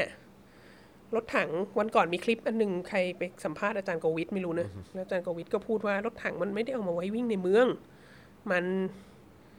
มัน มันติดขัดมันจริงแต่เราก็เห็นอย่างปีห้าสามหรือปีอะไรที่แบบมีรถหุ้มเกาะเข้ามา แล้วก็ผู้ประท้วงก็กระโดดขึ้นไป แล้วก็ยึดรถได้อะไรเงี้ยคือ ครับ มันวิ่งในเมืองมันก็ลำบากจริง แต่ว่าในเคสของจีนเนี่ยมันไม่เหมือนกัน เพราะว่าจตุรัสเทียนอันเหมือนเนี่ย ถ้าใครเคยไปอ่ะ มันกว้างใหญ่ไพศาลสุดลูกหูลูกตามาก อี ถนนฉางอานเนี่ย มันแบบมันเป็นถนนที่กว้างมาก แล้วมันก็มีจตุรัสต่อไปที่กว้างมากอีก แล้วมันก็เป็นพื้นที่ที่จุคนได้เป็นแสนแสนเนี่ย มันเป็นลาน อยู่ตรงนั้น นะ น่ะเออ เออ มันเป็น มันเป็น ลาน ลาน ที่ ให ให ญ่ ญ่มาก ครับ แล้วก็อย่างคุณดูรูปแทงแมนน่ะ ก็คือถนนมันกว้างๆโล่งๆอย่างนั้นน่ะ มันก็คือรถถัง มันเป็นที่ที่รถถังวิ่งได้อะแล้วก็รูปแทงแมนน่ะ รูปแทงแมนเนี่ยมันคือเกิดขึ้นเมื่อรถถังกลับมาจากเทียนอันเหมินแล้วนะ ครับ คือรถถังขบวนนั้นน่ะไปแบบว่าสะบัลลฮึมยิงอะไรแล้วเนี่ย แล้วเราฆ่าคนตายหมดละ แล้ว on the way home เนี่ย ก็รู้สึกว่า เออ อีแทงแมนมายืนอยู่เนี่ยกูกูกูหลบแล้วกันนะ คือฆ่าคนมาพอแล้วอะมันจึงเป็นรูปแทงแมน ค่ามามากพอแล้ว ใช่ฆ่ามาพังเราเราฆ่ายังไง รถถังฆ่ายังไง คือก็ก็มีทหารกองทหารเป็นแสนที่แบบว่า ที่มีอาวุธสงครามเข้าไปแล้วก็ยิงยิงยิงนะแต่รถถังแล่นทับอ่ะมันมีเคสของของรถถังที่แล่นทับคนน่ะเออ แล้วก็มีคนที่รอดมาได้ที่รถถังเล่นแล่นทับ แล้วก็คือก็ก็คือขาขาดสองข้างอะไรเงี้ย แล้วก็ก็จริง ๆ ก็มีรูปมีภาพมีมีอะไรเงี้ย แล้วก็ ตัวเลขของผู้เสียชีวิตเนี่ยมันก็มีประมาณการของของฝ่ายจีนของรัฐบาลจีน ซึ่งก็น้อยมากนะ แต่ว่าตอนที่มันเกิดเหตุที่เทียนอันเหมินเนี่ย ประเทศจีนเปิดแล้วดังนั้นสำนักข่าวต่างประเทศ ทุกแห่งก็อยู่ในปักกิ่งนั้นน่ะ อืม ทุกคนก็ทำข่าวแล้วก็มีข้อมูลอะไรต่างๆ เยอะมาก แล้วก็เราก็เลยได้ข้อมูลจากสื่อของสหราชอาณาจักรนะฮะเอ่อแล้วก็รัฐบาลสหราชอาณาจักรที่ที่เก็บข้อมูลแล้วก็อยู่ใน Public Record Office ซึ่งเพิ่งเปิดเผยมาเมื่อไม่นานมานี้ว่า คาดว่าผู้ผู้เสียชีวิตน่าจะอยู่ในเรือนหมื่น โอ้โห นี่ผมนั่งกดรูปไปด้วยก็แบบมันไม่ใช่รูป โอ้โหมัน คือคือคือเยอะจริงๆ คือถ้าถามว่าจะเป็นแบบเทียนนันเหมือนไหมเนี่ยต้องบอกว่า ไม่ เขาใช้ แน่ คำว่าเขาใช้คำว่า massacre เนอะ ใช่คือ เออ คือจริงๆแมสซัคเคิลในเกินห้าคนก็แมสซัคเคิลแล้วเนอะ เออ แต่ว่าของเทียนคือของเทียนนันเหมือนนี่มันสเกลใหญ่มากจริงๆ เรานึกภาพไม่ออกคือ คือสถานที่อะถนนราชดำเนินของประเทศไทยอ่ะมันมันไม่พอให้รถถังวิ่ง ใช่ใช่ หรอก ใช่ใช่ ตอนเนี้ย ใช่ใช่ อันเนี้ยที่แน่ ๆ แล้วสองก็คือว่า เอางี้ดีกว่าปริมาณคนที่ตายที่เทียนเหมือนเนี่ยมันอาจจะแบบใกล้เคียงกับปริมาณผู้ชุมนุม ครั้งที่ผ่านๆมานึกออกไหมถ้าบอกว่ามีคนชุมนุมเรือนหมื่นเนี่ย คือที่เทียนเหมือนเนี่ยเฉพาะคนตายอ่ะเป็นหมื่นอ่ะ อืม ดังนั้นมันสเกลความรุนแรงมันต่างกันเยอะมากนะฮะเอ่อแล้วก็ที่สำคัญมากอีกอัน ที่มันไม่เหมือนกับบ้านเราตอนนี้ก็คือ อย่างที่บอกว่ารัฐบาลจีนตอนนั้นกำลังขาขึ้น แล้ว คือเติ้งเสี่ยวผิงอ่ะผู้ซึ่งผ่านความเลวร้ายของการปฏิวัติวัฒนธรรมมา แล้วมีความมีความรู้สึกว่า บ้านเมืองเรากำลังขาขึ้นน่ะ ฉันกำลังจะทำให้ประเทศจีนเนี่ยเป็นแบบ โอ้โห อภิมหาอำนาจทางเศรษฐกิจอ่ะ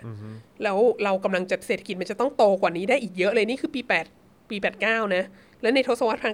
1990 อ่ะ 199 กว่ากว่าๆเนี่ย เศรษฐกิจจีนโตเกิน 10 ดิจิต ที่เกิน 10 นี่ไม่ใช่เกิน2สองดิจิต สองดิจิต คือเศรษฐกิจจีนโตเกิน 10%เนี่ยทุกปีอ่ะในทศวรรษ 1990 อ่ะ มันคือช่วงที่แบบ take off มากจริงๆใช่ไหมแล้วเติ้งสิวผิงก็รู้ว่าสิ่งนี้กำลังจะเกิดขึ้นน่ะแล้วถ้าเรา ถ้าเราพังตอนนี้ ถ้าเราไม่ได้อำนาจเผด็จการในการบริหารประเทศต่อไปอ่ะเราจะไม่มีสิ่งนั้น ดังนั้นเรายอมไม่ได้ อันนั้นข้อหนึ่งแล้วอีกข้อหนึ่ง ต้องเด็ดขาดใช่ไหม เติ้งเสี่ยวผิงก็คิดว่าต้องเด็ดขาด และอีกข้อหนึ่งที่สำคัญมากที่สุดเลย คือเติ้งเสี่ยวผิงรู้ว่าณปีนั้นน่ะปี 89 อ่ะ จีนเนี่ยเป็นตลาดที่ใหญ่ที่สุดของโลกแล้วตอนนี้ มันมีต่างชาติที่ส่งของมาขายให้จีน มีต่างชาติมาตั้งโรงงานอุตสาหกรรม ในพวกเขตเศรษฐกิจพิเศษอะไรต่างๆ มีต่างชาติที่ทำมาหากินกับจีนเนี่ยเยอะมาก มากมากมากมากซะจนแบบ ถึงจะเอารถถังออกมา วิ่งทับคนถึงจะเอาอาวุธสงครามมายิงประชาชนตายเรือนหมื่น ออกทีวี CNN BBC เนี่ย ก็จะไม่ถูกความบาตรทางเศรษฐกิจ เพราะว่าทุกประเทศที่แข่งขันกันอยู่ในระบบทุนนิยม เนี่ย มันไม่สามารถจะเลิกค้าขายกับจีนได้ เพราะถ้ามันเลิกค้าขายกับจีนเมื่อไหร่ มันจะไม่มีอำนาจ มันจะไม่มีความสามารถในการแข่งขันในเวทีเศรษฐกิจโลกได้ เพราะว่าจีนเป็นตลาดที่ใหญ่มากเหลือเกิน ดังนั้นเนี่ย เขามั่นใจว่าต่อให้เขา เอาอาวุธสงครามออกมาฆ่าประชาชนผู้บริสุทธิ์ออกทีวีนานาชาติเนี่ย เขาก็จะไม่โดนความบาตรทางเศรษฐกิจ ซึ่งก็จริง เขาโดนอาร์มส์เอมบาโกเขาโดนแบบสหภาพยุโรป ไม่ขายอาวุธให้เป็นเวลา ก็ไม่ก็ก็ก็เป็นสิบปีเหมือนกันนะ แล้วไงก็ไปซื้อ เออก็ไปซื้อของคนอื่นใช่ไปซื้อของรัสเซีย เออ ก็ผลิตเองก็ได้อะไรเงี้ย ก็ซึ่งก็ผลก็เป็นเช่นนั้นจริงๆ ซึ่งสิ่งนี้เนี่ยเป็นข้อที่ต้องบอกว่าแตกต่างที่สุดกับประเทศเรา ในยุคนี้ หรือยุคไหนๆก็ตามอ่ะคือประเทศเราไม่เคย ไม่เคยเป็นตลาดที่ใหญ่ที่สุดของโลกอ่ะประเทศเราก็ เป็นประเทศเล็ก ๆ ประเทศหนึ่ง ไม่ได้มีทรัพยากรที่แบบคนเขาจะ นึกออกไหมไม่ได้มี เออ เหมืองเพชรไม่ได้มี ใช่ คือพูดมากี่ชาติแล้วว่าประเทศเรามีน้ำมันเยอะมากแต่ เออ จริงๆแล้วก็ก็ยังไม่เห็นว่า ไหน จะ วะ โผล่มาจากไหน เอออ อะไรเงี้ย เออ คือ มันไม่มีอะไรที่เขาจะแบบ ที่เขาจะยอมได้นึกออกไหมคือทุกประเทศที่ ประเทศที่โดนบังคับให้เคารพสิทธิมนุษยชน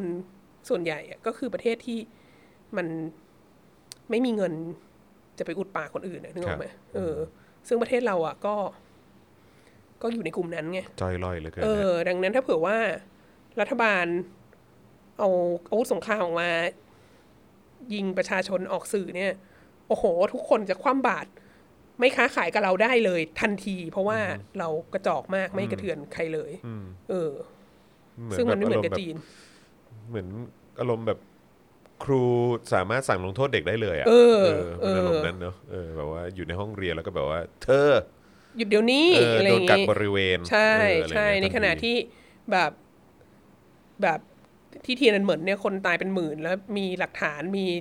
ภาพในในสื่อต่างประเทศทุกสื่ออะไรเงี้ยก็ก็ไม่โดนความบาดทางเศรษฐกิจ เพราะว่าเขาใหญ่เกินไปใน แต่ ทาง เมื่อกี้ เศร ผ ษ ม ฐกิจ เสิร์ชดูแล้วภาพมันรุนแรงจริง ๆ นะ อืม บางบางอันนี่เขาใช้คำว่าเป็นแบบ carnage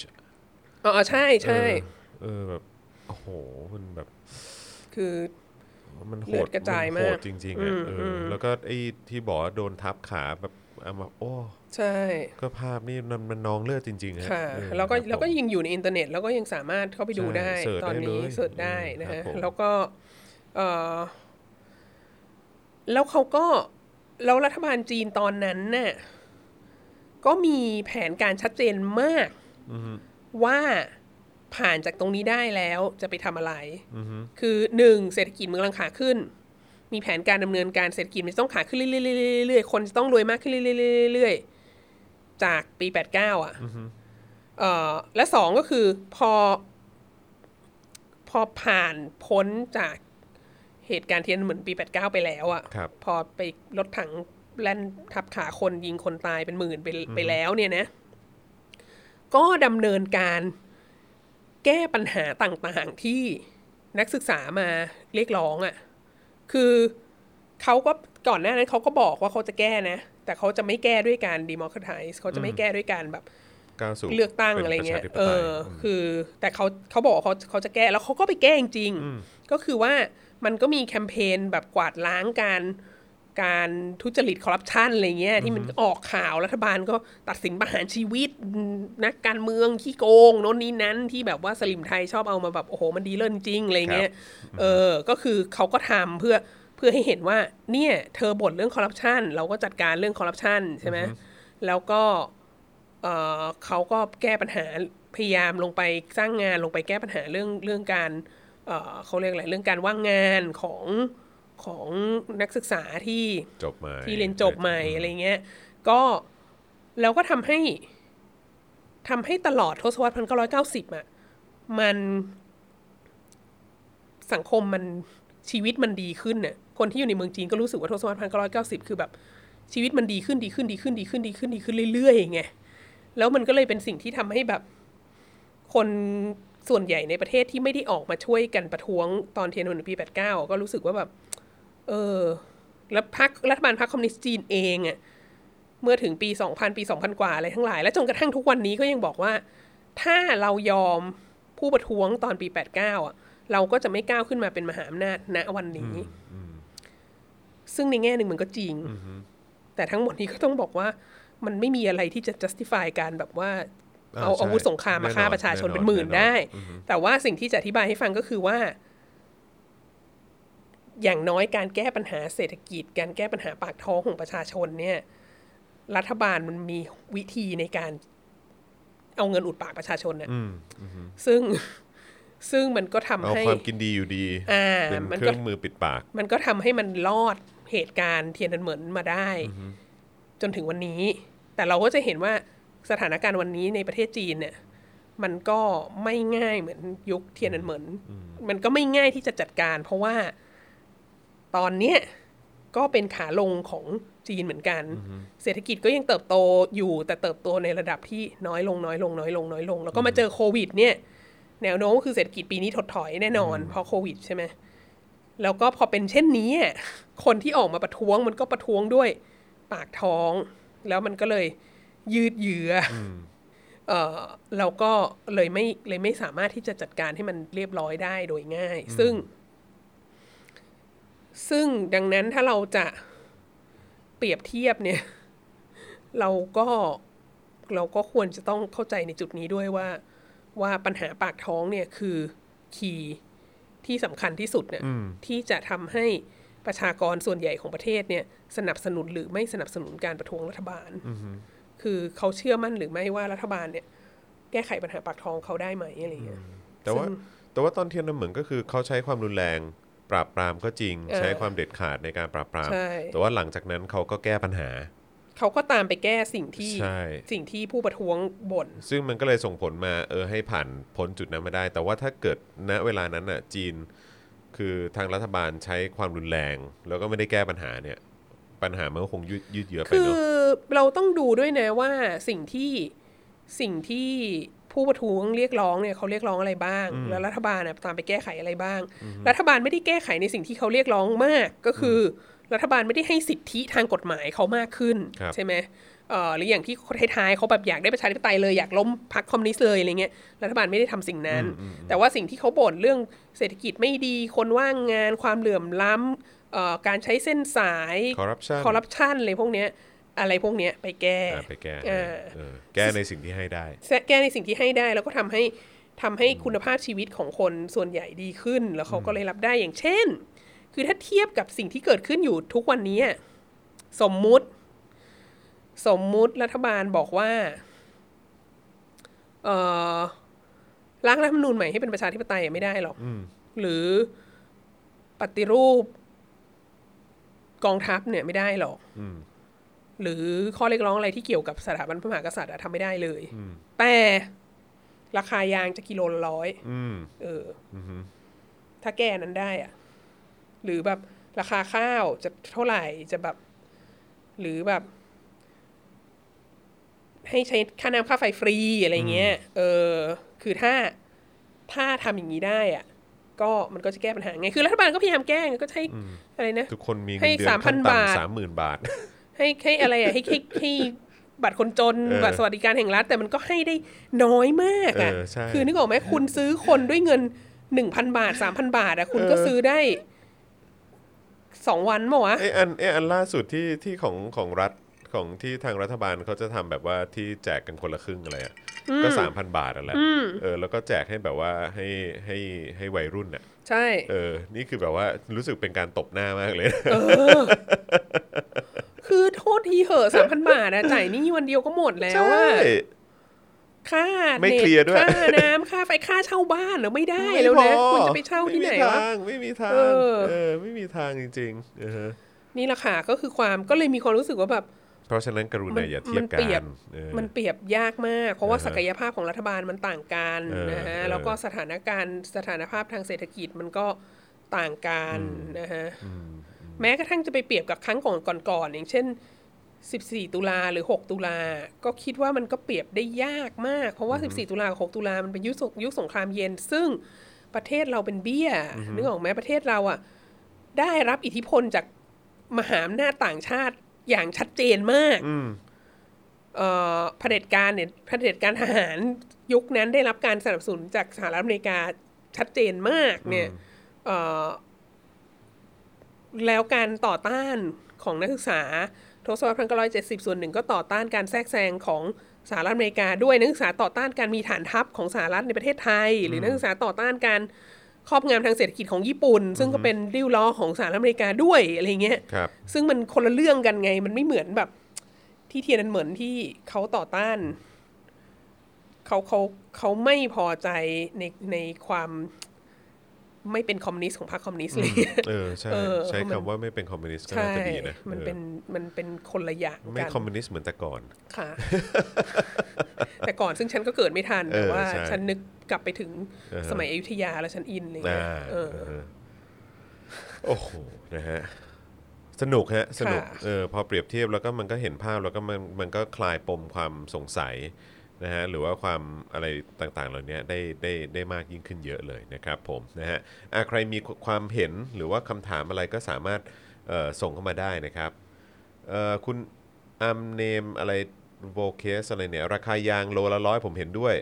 สมัยแมวเนี่ย ยางโลละร้อยกว่า คนข้างบ้านผมส่งลูกไปเรียนต่างประเทศจบ 3 คนเลยครับ ยุคนั้นรุ่งเรืองชาวสวนยางเอ่ออกลายเป็นว่ารุ่งเรืองยุคแมวเนอะ ค่ะ ก็ แต่ก็แต่เรื่องเรื่องราคายางนี่ก็เห็นใจมันมัน ครับ ยากจริง เพราะว่าเราไม่ได้เป็นผู้กำหนดราคายางแล้วไง อือฮึ คือตอนนี้หนึ่งมันมีคนปลูกยางเยอะๆแยะมากเต็มไปหมดแล้วสองก็คือว่า ตอนนี้ผู้กำหนดราคายางคือจีนแล้วอะแล้วจีนก็มีพื้นที่ปลูกยางในประเทศเพื่อนบ้านเยอะมาก อือฮึ แล้วดังนั้นเนี่ยมัน เออมันมันยากมากที่ยางจะกลับไปกิโลละร้อย แล้วก็อีกอย่างเนี่ยก็คือว่า แม้ว่าตอนนั้นเนี่ยยุคยุคราคายางจะรุ่งเรือง แล้วก็มีเงินเยอะกันมากก็ตามอะแต่ว่าก็เราก็ต้องไม่ลืมไอ้การกระทำของแมวด้วยเหมือนกันนะ อ่าใช่ใช่ เออไม่ ถู ว่ากจะ ต้ เป็น อง แบบการละเมิดสิทธิมนุษยช อ่ นอะไรต่างๆเหล่า หลัก เนี้ย ใบอะ ค่า ไร ตัด เงี้ย ตอน ค่าตัดตอน อะ อะไร ไรพว เงี้ ก ย นี้ก็คือแบบว่ามันก็คือ เราก็ตอนนั้นเราก็มีปัญหาสิทธิมนุษยชนอย่างหนึ่งคือจริง ๆ นะมันมีเรื่องที่เราควรจะต่อต้านแมวเยอะมากเลยอ่ะ อืม คือหลายเรื่องมากอ่ะ แต่เรามีปัญหากับแบบสลิมที่ต่อต้านแมวไม่ถูกเรื่องอ่ะ ใช่ เออเช่นแบบเจ็ดหมื่นสามพันล้านขายอะไรนะ ขายหุ้นให้เทมาเซกอะไรเงี้ยคือแบบ คือแบบ แล้วทำไมไม่บวยวายเรื่องสงครามยาเสพติดค้าแต่ตัดตอนอะไรเงี้ย เอ โคต อ รติ้งต้องเลยเออแหล นะคะ ครับผม ก็ เออ เรา คน ไป นี้ คาดหวัง ว่าไง กับสลิมมากไม่ได้ ฮะ ครับผม นะฮะเอ่ออาจารย์คิดว่าอะไรคือเหตุผลที่ทำให้คนไทยกลุ่มหนึ่ง คิดว่าอเมริกาอยู่เบื้องหลังม็อบทั้งๆทที่ประเทศเราก็แค่ฝุ่นสำหรับพวกเขาทำไมคนกลุ่มนั้นถึงเกลียดอเมริกาแต่โปรจีนทั้งๆที่จีนก็ไม่ได้ดีกับเราไปกว่ากันหรอคะ ก็อย่างที่เคยบอกมาแล้วว่าหนึ่ง ยุคก่อนหน้านี้ก่อนโควิดเนี่ย อือฮึ มีคนในประเทศนี้จำนวนมากที่รวยจากจีน ใช่ ใช่ไหม ครับ นักท่องเที่ยว จีน เมกะโปรเจกต์ของจีนเอ่อการเข้ามาของอะไรต่างๆ ของจีนที่อยู่ในแถวนี้เยอะมาก ได้ อะ ได้เต็มเต็มๆเลย ได้เต็มเต็มๆ ได้เต็มๆ หรือว่าหรือว่าธุรกิจอะไรของเราที่ไปแบบเปิด เปิดหน้าร้านอะไรที่เมืองจีนอะไรเงี้ยก็ก็ได้เยอะหรือพวกพวกนักการเงินการธนาคารอะไรต่างๆ ที่ไปที่ไปรวยมาจากฮ่องกงหรืออะไรเงี้ยก็ก็มีคนที่รวยจากจีนเยอะมากนะฮะแล้วก็ดังนั้นเขาก็คาดหวังว่าวันดีวันเวลาดีๆ เหล่านั้นจะกลับมาอีกนะฮะแล้วก็พูดจริงๆว่า เงินจากจีนที่ทำให้เรารวยก็เป็นเงิน ของเผด็จการที่ละเมิดสิทธิมนุษยชน ตอนนั้นก็เหมือนกันตอนนี้ก็เหมือนกัน แต่ประเด็นคือนี่ไงคือ คือถ้าถ้ามีเงินมาให้อะเราก็มักจะแบบอยากได้เงินโดยที่เราไม่ตั้งคำถามว่าคนที่เอาเงินมาให้เราเนี่ยมันเป็นเงินที่ถูกต้องหรือเปล่ามันเป็นเงินเปื้อนเลือดหรือเปล่า มันเป็นเงินที่ไม่ชอบด้วยกฎหมายหรือเปล่าอะไรเงี้ย แต่ว่าเออพอมีเงินมาเราก็ดีใจเศรษฐกิจมันก็ดีอะไรต่างๆนานาใช่ไหมแต่ว่าเราเราคิดว่า เขาก็ยังมันก็ยังมีความรู้สึกว่า เออ จีนเนี่ยจะช่วยให้เศรษฐกิจเราดีขึ้นได้อะไรเงี้ย จีนจะจีนจะมาช่วยจีนเป็นคนเดียวที่มีตังค์ อืม เออ แล้วก็คนที่ขั้วตรงข้ามของอเมริของจีน ตอนนี้ก็ ก็คือ ดู อเมริกา เหมือนอเมริกา โดยเฉพาะทรัมป์มันก็ปากมาก มันก็ทวีตมันก็ ก็ต้องแบบ นิ ว่า สัยเสียอะไรเงี้ย อะไรไงก็ได้ที่เอาใจจีนหน่อยก็แบบว่า ใช่ ก็เต็มที่ ใช่ก็อยากให้วันเวลาดีๆเหล่านั้นกลับคืนมา แต่ก็ต้องบอกว่ามันมันน่าจะกลับมายากแล้วค่ะ เพ ครับราะผม โควิดด้วย เพราะเ คือเขาก็ต้องเอาตัวเขาเองรอดก่อนค่ะ ใช่ถูกต้อง เพวกคุณนี่ก็คือแบบว่า แล้วเขาก็ประท้วงกันอยู่ในประเทศเขาเยอะแล้วค่ะ ใช่ เขาจะเขาจะมายุ่งกับประเทศข้างนอกทำไมอะไรเงี้ย อืมอืมอืมครับผมนะฮะเอ่ออาจารย์คิดว่าหากเปรียบเทียบการประท้วงวันพรุ่งนี้จะคล้ายคลึงกับการประท้วงแถวยุโรปตอนออกช่วงตอนจบของสงครามเย็นมากกว่าเทียนอันเหมือนหรือเปล่าครับ ขอบคุณครับ อันนี้จากคุณสิริภพนะฮะ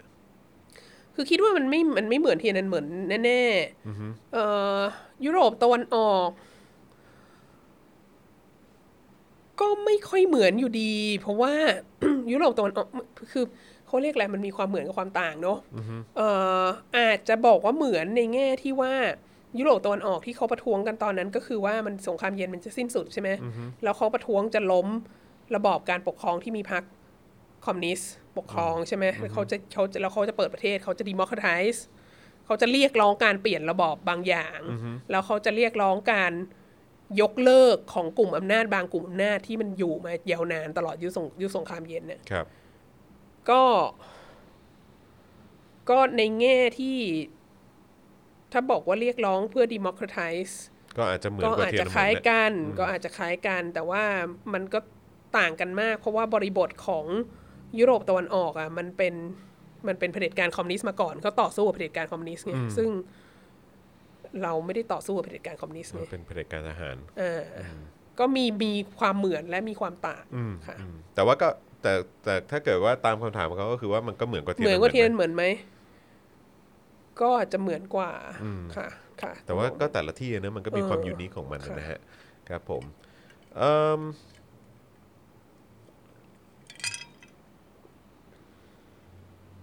ในกรณีการเกิดรัฐประหารนะฮะ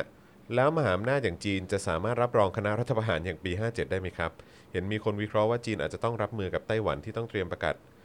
ที่เตรียมประกาศเอกราชจนประเทศต่างๆ ต้องเลือกข้างแล้วทำให้จีนไม่สามารถช่วยรับรองการรัฐประหารได้ ไม่ถึงรับรองการรัฐประหารของไทยหรือ ข รั อง บรอง ไท การ ยมั้งอันนี้น่าน่า จะ ในกรณีการเกิดรัฐประหาร อ๋อ คือเขาอาจจะคิดว่าแบบ เดี๋ยวต้องบอกอย่างนี้อย่างหนึ่งว่าจีนเนี่ยไม่มีไม่มีรัฐประหารที่เป็นประกาศคณะรัฐประหารออกมานะฮะในจีนเนี่ยตั้งแต่เป็นสาธารณประชาชนจีนเนี่ยมันอาจจะมีแบบการแย่งชิงอำนาจกันภายในหมู่พรรคหรืออะไรเงี้ย คือ แต่ของไทยใช่ไหม เออ วิจีนไม่มีความจำเป็นต้องประกาศรับรองรัฐประหารของไทยไหม เออ คื ห อ รือว่าคือหมายความว่าคือรับรองรัฐประหารเขาเรียกว่ารัฐบาลจากรัฐประหารเหรอ อ่าคือ เออ ที่ผ่านมาหลาย ๆ ครั้งที่ผ่านมาจีนก็จะบอกว่ามันเป็นเรื่องภายในประเทศจีนไม่แทรกแซงกิจการภายในประเทศดังนั้นแบบใครจะขึ้นมาเป็นรัฐบาลน่ะก็จีนก็ยอมรับทั้งนั้นแหละ อืม ดังนั้นก็ แล้วก็จีน เออ เราคิดว่าจีนไม่มีความจำเป็นต้อง ออกมาบอกว่ารับรองหรือไม่รับรอง เพราะว่าประเทศเรามันกระจอกเกินไป นั่นน่ะดิ เออ ผมก็ว่าอย่างนั้นนะมันก็กลับมามันก็วนกลับมาที่คำตอบเนี้ย ใช่ ส่วนไต้หวันเนี่ย เขาจะประกาศเอกราชเหรอ เออมันก็มีมันก็มีคนที่สนับสนุนการประกาศเอกราชอยู่เรื่อยๆเรื่อยๆเรื่อยๆนะฮะเอ่อแต่ว่าเราคิดว่าอาจจะก็แนวโน้มอาจจะไปทางนั้นมากขึ้น แต่เราคิดว่ายังหลอก เพราะว่ามันยังมีอีกหลายขั้นกว่าจะถึงตอนนั้นอะไรเงี้ยเขาก็ยังมีข้อตกลงทางเศรษฐกิจอะไรกับจีนหลายอย่างนะฮะเขาก็ยังมีรายได้จากการค้าขายกับจีนหลายอย่าง ดังนั้นก็คือเอ่อ คือตามหลักการของของรัฐบาลจีนเนี่ยที่ทุกคนรู้โดยทั่วกันคือถ้าไต้หวันประกาศเอกราชเมื่อไหร่จะมีสงครามแน่นอน อืม แล้วเราคิดว่าแม้กระทั่งนะวันนี้ก็ไม่มีใครอยากให้มีสงครามนะฮะแต่ว่าแน่นอนมันก็จะมีความแบบ แต่ว่ารัฐบาลสหรัฐก็จะแบบสนับสนุนเรื่องอาวุธอะไรกี่พันล้านก็ไม่รู้อะไรเงี้ย ก็ต้องบอกว่าจริง ๆ แล้วรัฐบาลสหรัฐเนี่ยอันนี่เป็นข้อแม้ที่ที่มีมาโดยตลอดตั้งแต่ตอนที่สถาปนาความสัมพันธ์ทางการทูตอย่างเป็นทางการกับสาธารณประชาชนจีนเป็นครั้งแรกเนี่ยในทศวรรษ1970อ่ะ ครับ ก็บอกว่า โอเคเราโอเคกับนโยบายจีนเดียว สหรัฐเนี่ย จะบอกว่าจีนมีจีนเดียวคือสาธารณประชาชนจีน แล้วก็มีสถานทูตสาธารณประชาชนจีนอยู่ในดีซีแต่ว่าเราก็จะยังให้อาวุธกับไต้หวันอยู่ อืม ในอนาคตเราอาจจะเลิกให้อาวุธ แต่ว่าเราจะยังให้อาวุธอยู่ในตอนนี้อะไรอย่างเงี้ยแล้วแล้วแล้วสถานการณ์นั้นมันก็เป็นมาจนกระทั่งทุกวันนี้ ก็คืออเมริกาก็ยังให้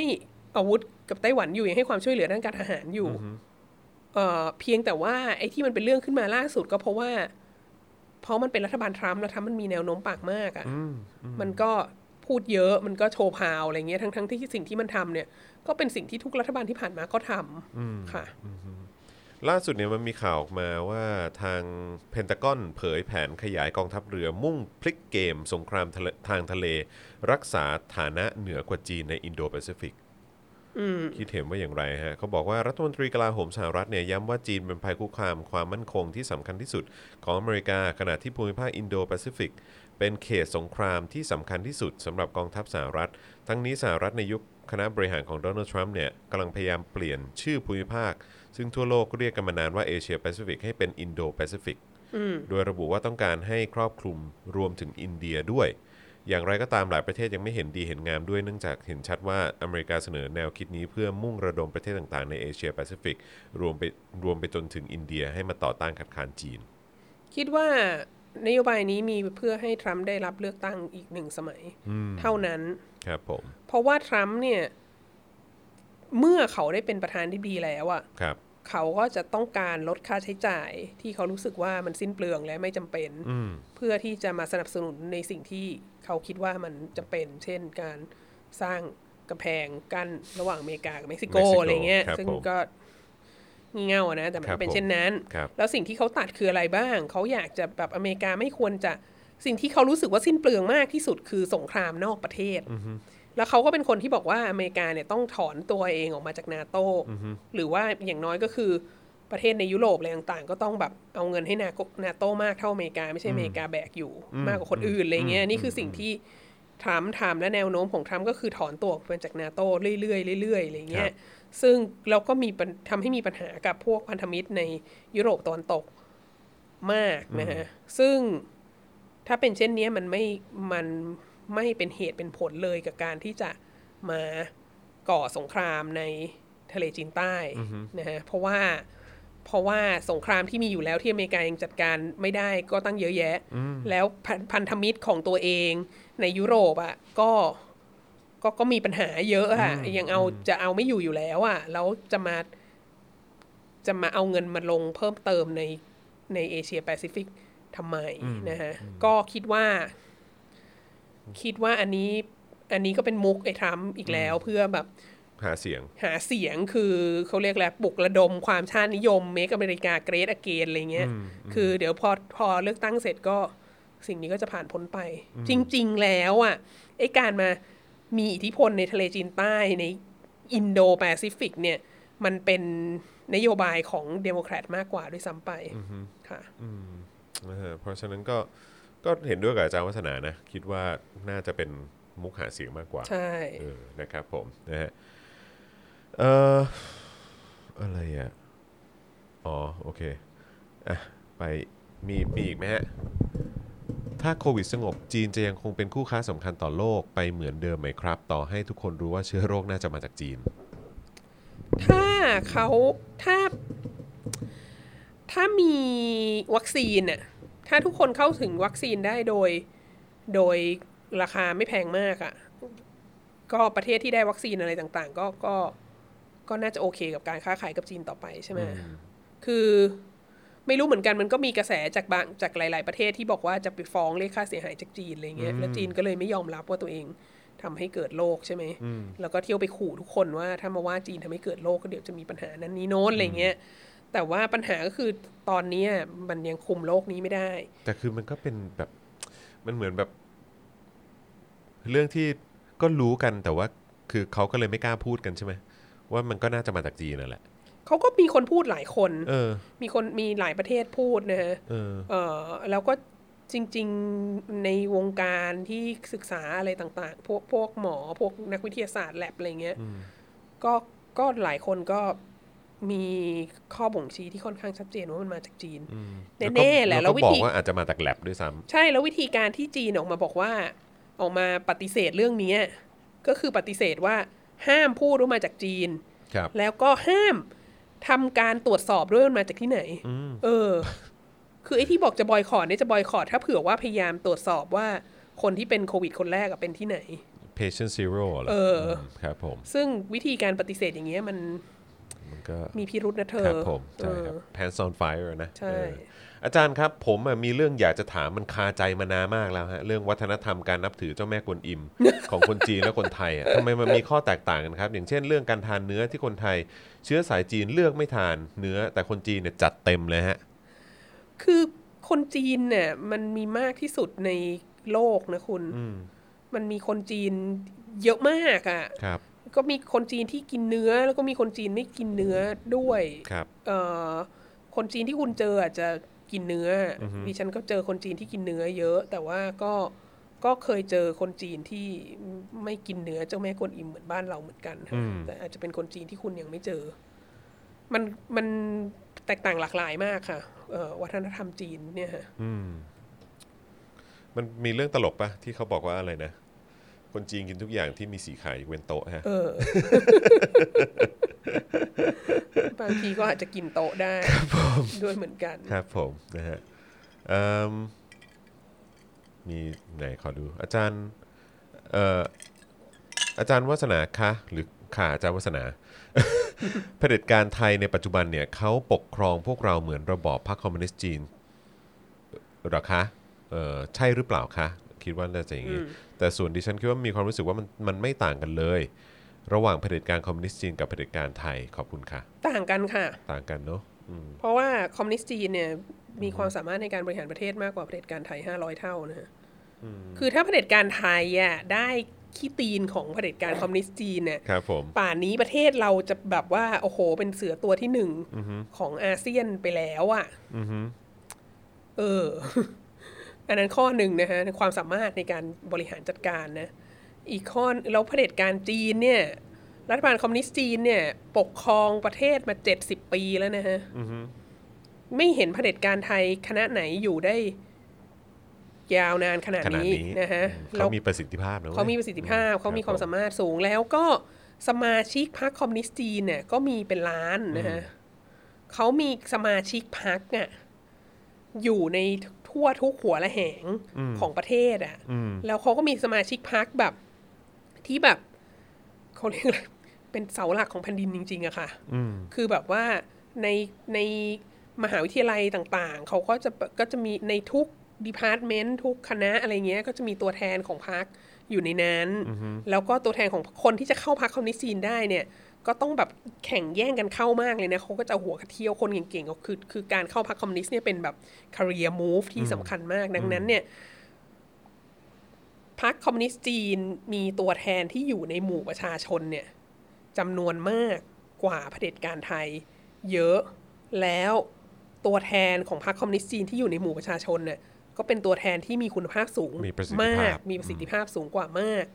ด้วยดังนั้นน่ะอย่าเอาเผด็จการไทยไปตีเสมอเผด็จการจีน มัน นะ แป ฮะ ดเปื้อนครับ มันแปดเปื้อน คือดิฉันก็ไม่ชอบเผด็จการนะฮะ ออ แต่ว่าเรา แค่ ต้องยอมรับว่า นคนละสเกลกันเว้ย มันมีเผด็จการที่มีประสิทธิภา ระดั พ บระดับ พอสมควร เออ ทำให้ประเทศเนี่ยเป็นแบบอภิมหาอำนาจของโลกในศตวรรษที่ 21 ได้อะ เออ กับมันมีเผด็จการที่แบบ เออ ยิ่งอยู่ยิ่งเฮงซวย เอ อ่ะ อเก่งแต่ คือ กับประชาชนตัวเอง ไม่ เดียว เคยเห็น ไม่เคยเห็นว่ามันทำให้ประเทศดีขึ้นมา ได้แม้แต่นิดเดียวอ่ะคือตั้งแต่อยู่มามันแบบว่าดิ่งเหวตลอ ดี ดอ่ะ คลายอย่างเดียวนะ ใช่ ฮะ คือเมื่อ ใช่ ปีที่แล้วอ่ะเราคิดว่ามันไม่มีวันจะต่ำได้กว่านี้อ่ะ แต่นี่ก็มีนิวโลกขึ้นมาให้มหัศจรรย์ใจได้ทุกวัน ใช่ สิ่งเหล่านี้ไม่ควรเอาไปเปรียบเทียบให้ท่านฉีชิ้นผิงระคาย ใช่ครับผม เบื้องพยุคลบาท เดี๋ยวท่านจะไม่พอใจนะฮะ ค่ะ ครับผม เอ่อ อันข้างล่างคืออะไรฮะ คุณบอล อ๋อ ก็ยังยังคงมีเรื่องกินเนื้อกันอยู่นะฮะ เการกินเนื้อเป็นเรื่องสำคัญมาก เอ่ออยากให้พูดถึงข้อดีของคอมมิวนิสต์ การปรับใช้แนวคิดในไทย ไม่ต้องไปสุดถึงคอมมิวนิสต์แค่โซเชียลิซึมก็ได้ ไทยจะมีวันนั้นไหมครับ จากคุณน โอ้ น ย ทวัฒน์ คุณ คือ เอาอย่างแรกเลยถ้าจะเป็นโซเชียลิสต์น่ะก็ มีอะไรอย่างหนึ่งที่ ไม่ ต้องออกไปนะ ถูกต้อง ครับผม สถาบันอันสำคัญที่สุดของประเทศนี้ที่กองทัพบกเขาบอกเราทุกวันทุกวันทุกวันเนี่ยก็อยู่ไม่ได้ ครับ เนาะ ผม เออ แล้วก็ ก็คือต้องเลือกกันนะฮะ แล้วก็ จะเอางั้น แล้ว เหรอ ก็แล้วก็ไม่ใช่อย่างนั้นอย่างเดียวด้วยโครงสร้างของสังคมไทยมันมันเหลื่อมล้ำมาก มันมันเป็นวัฒนธรรมที่แบบโอเคกับความไม่เท่าเทียมกันของคนน่ะไอโฆษณากลับบ้านเราปลูกข้าวโคกหนองนาเถอะอะไรเงี้ยอันอันนั้นน่ะมันแสดงให้เห็นชัดเจนมาก เลยว่า ผม แบบสังคมไทยเป็นเป็นอย่างเงี้ยคือโอเค กับความไม่เท่าเทียมกันอย่างนี้ แล้วสังคมไทยก็มีจินตนาการแบบที่แบบโซเชียลิสต์ไม่มีทางจะคิดได้อ่ะคุณคุณดูหรือยังโฆษณานั้นมันมหัศจรรย์มากคือแบบ ดูล้ว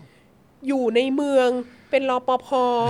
ไม่มีที่นอนต้องเอาลูกไปนอนใต้สะพานลอย แต่กลับไปบ้านนอกนี่ที่นะโหกว้างใหญ่ไพศาลเป็นสนามฟุตบอลน่ะคือแบบ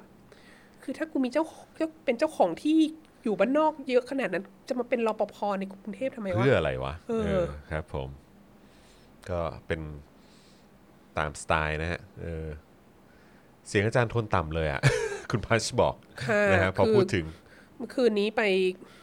ไปกินข้าวกับคอลลีกแล้วมีคนสูบบุหรี่เยอะค่ะ อ๋อ ฉันเนี่ยนี่ ไม่ เป็น ไม่ เสียไม่งแบบ คือเขา แพ้ บอก บุหรี่ น่าคือคือน่าจะโทนต่ำตอนที่เอาเผด็จการไทยไปเที่ยวกับเผด็จการจีนนะฮะ ค่ะ เ เอออ๋อ แล้วก็พอตอนพูดถึงว่าถ้าเกิดจะเป็นเอ่อโซเชียลิซึมอ่ะต้องเอาอะไรออกไป ใช่ใช่ใช่ดิฉันก็รักตัวกลัวตายอยู่ ครับ ะ ผมครับผม อ่ะมีคน นะฮะ ถามเรื่องมหาวิทยาลัยค่ะ ไหนไหนไหน คุณ ไห ปียนัทค่ะลงมาข้างล่าง คุณปีย ค่ะ นัทลงไป อ่า อ่าโอ ปี เค ยนัท อาจารย์คะสงสัยว่าในระดับมหาวิทยาลัยในจีนเนี่ย โดยเฉพาะสาขาฝั่งสังคมศาสตร์เขาสอนวิพากษ์วิจารณ์ภายในประเทศจีนเองไหมคะอู้ เออ อืม interesting มีอันนี้ก็พูดยากนิดนึงคือหนึ่งมันจะเป็นเรื่องปัจอาจารย์พี่เป็นปัจปัจเจกนะฮะ ครับ คือตัวเองก็เคยทำงานกับเพื่อนร่วมร่วมงานชาวจีนที่เป็นอาจารย์ที่มหาลัยที่เมืองจีนเขาก็เขาก็มีความเห็นวิพากษ์วิจารณ์ อืม เอ่อภายในประเทศเขาได้อยู่นะฮะ ก็ยังวิพากษ์วิจารณ์ได้อยู่อะ ก็ก็มีมีบางคนที่วิจารณ์มีบางคนที่ไม่วิจารณ์เอออยู่ในชั้นเรียนหรือการสอนอะไรเงี้ยมันก็มีในบางระดับที่วิจารณ์ได้กับบางระดับที่วิจารณ์ไม่ได้ อืมอืม เออแล้วเขาก็ก็อย่างที่บอกในทุกในทุกคณะในทุกที่ในทุกหน่วยงานเนี่ยมันจะมีตัวแทนของพรรคคอมมิวนิสต์อยู่ อืม แล้วในหมู่นักเรียนที่เรียนเองเราก็ไม่รู้ว่ามีใครที่แบบเป็นสายให้คอมมิวนิสต์บ้างไหมอะไรเงี้ย ดังนั้นมันมีมันมีการควบคุมแล้วก็มีข่าวมาว่า เออก็มีมีอาจารย์ถูกเตือน หรือมีอาจารย์ถูกแบบ ไม่ให้สอนหรืออะไรเงี้ย เพราะว่า มีการวิพากษ์วิจารณ์รัฐบาล แต่ว่าทั้งหมดทั้งนี้ก็ไม่ใช่จะบอกว่าเขาสอนหนังสือกัน แล้วเขาไม่ให้วิพากษ์สังคมเลยนะฮะก็ก็ไม่ใช่ จริง ๆ มันก็คล้ายๆกับบ้านเราปะ แต่มันมันคงต้องแบบว่าเขาเรียกว่าอะไรมีศิลปะในการวิพากษ์อ่ะ ใช่ใช่ใช่ มันต้องแบบว่ารู้สรู้รู้จักการไต่อะไรสักอย่างแบบว่า เออ หรือว่า ไต่เส้นอะไรสักอย่างที่ หรื แบ อบ ว่า ว่าเอ ถ้า อแบบ ถ้าเผื่ออเอางี้อย่างคุณจรจัดรายการเจาะข่าวตื้นใช่ไหม ครับผม เจาะข่าวตื้นเนี่ยชื่อมันก็บอกอยู่แล้วว่าคุณเอาข่าวตื้นๆมา คุณเอาพาดหัวข่าว คุณเอาสิ่งที่ทุกคนก็รู้กันหมดอยู่แล้วแล้วคุณก็มาพูดใช่ไหมแล้วก็ให้คนไปคิดเอาเองว่านี่แปลว่าอะไร ครับ ใช่ไหมซึ่งก็ก็ถ้าเป็นอย่างนั้นก็โอเค แต่ว่าอย่างคุณจัดรายการเจาะข่าวตื้นหรือเราคุยกันอย่างเงี้ย เราก็รู้ว่า มันก็มีบางเรื่องที่เราอาจจะอยากวิจารณ์น่ะแต่ว่า ไม่ เราก็ไม่พูดดีกว่า ครับผม อะไรเงี้ย ซึ่งก็คิดว่ามันก็มันก็เป็นแบบเดียวกัน คล้ายๆ ที่ กัน ที่ประเทศจีนแต่ว่าเอ่อในในมหาวิทยาลัยของเขาอ่ะอาจจะต้องระวังตัวมากกว่ามหาวิทยาลัยของประเทศเราหน่อยนึง เพราะอย่างที่บอกว่าระบบการควบคุมดูแลเนี่ย มันเขาสามารถควบคุมได้มากกว่าประเทศเราเยอะ เพราะว่าเขามีสมาชิกพรรคคอมมิวนิสต์อยู่ในอยู่ในทุกที่อะไรเงี้ยในขณะที่ ประเทศเราเนี่ยพูดจริง ๆ ว่าในระดับมหาวิทยาลัยเนี่ยเอ่อก็ก็วิชาของใครของมันค่อนข้างจะค่อนข้างจะมีเสรีภาพนะฮะยกเว้นนิสิตเอาไปฟ้องอะไรเงี้ย แต่ว่าก็เราเราต้องไม่ลืมด้วยว่าไอีอะไรนะ แบบเอ่อกระบวนการกฎหมายอะไรต่างๆ ในจีนนี่ก็หลุมดำเหลือเกิน ใช่ เออ ใช่ ถ้าเกิดโดนจับเข้าไปก็คือแบบไม่รู้จะ อ่า ชะตากรรมเป็นอย่างไร แล้วก็เขาก็ไม่ไม่สามารถเล่น Facebook ออกมาฟ้องให้ให้คนข้างนอกรู้ได้ง่ายด้วยนะคะอ่ะมีมีคนถามเรื่องศาสนา อ่ะขออีกหนึ่งคำถามแล้วกันนะครับผมนะฮะเอ่อถามกรณีศาสนาในจีนครับ กรณีศาสนาเต๋าเหรอที่ก่อตั้งโดย เล่าจื้อ จื้ออ ม นะครับ และขงจื้อว่าทำไมขงจื้ออะไรอะ ถึงแพร่หลายก ถึง ว่า แพร่หลายกว่า และในสมัยฉินเห็นมีการเผาตำรากันไปแล้ว ก็ยังกลับมาเฟื่องฟูได้อีก ทั้งที่คำสอนของขงจื้อเนี่ย ก็ดูกฎสตรีเพศอย่างมาก และในปัจจุบันคำสอนของขงจื้อยังมีอิทธิพลในจีนมากหรือเปล่าครับ อ๋อ มันต่างกันเพราะว่าของความคำสอนของขงจื้อมันถูกเอามาใช้เป็นโครงสร้างในการปกครองประเทศนะฮะ มันถูกเอามาเป็นสิ่งเป็นเป็นข้อสอบหลักในการสอบเข้ารับราชการอะไรเงี้ย แล้วมันก็เป็นดังนั้นก็คือมันก็เลยขงจื้อมันเลยกลายเป็นเขาเรียกอะไรเป็นลัทธิความเชื่อที่ที่ทำให้คนสามารถเข้าถึงอำนาจทางการเมืองได้ ดังนั้นมันก็เลยมีสถานภาพอย่างหนึ่ง ซึ่งแบบถ้าเราอยากจะในจีนก่อนสมัยใหม่เนี่ยถ้าเราอยากจะเป็นคนที่มีการศึกษา เพื่อที่ว่าเราจะได้ไปมีตำแหน่งทางการเมืองได้อะไรเงี้ยเราก็ต้องมีความรู้ของจื้ออ ในขณะที่ลัทธิเต๋าหรือเล่าจื้อนี่มันค่อนข้างเป็นศาสนาชาวบ้านใช่ไหม อ๋อเหรอฮะ มันเป็นศาสนาแบบสำหรับชีวิตประจำวันนะการอยู่ร่วมกับธรรมชาติอย่างปลอดภัยอ่ะก็คือว่ามีเรื่องอะไรอ่ะยาจีนนี้ มีเรื่องแบบว่าหยินหยางความบาลานซ์ในจักรวาล มีเรื่องห่วงจุ้ยอะไรเงี้ยสร้างบ้านยังไงให้มันอากาศดีอะไรเงี้ยเออมันก็ก็รวยก็ดีรวยก็มีความสุขแต่ว่าไม่ได้นำไปสู่การ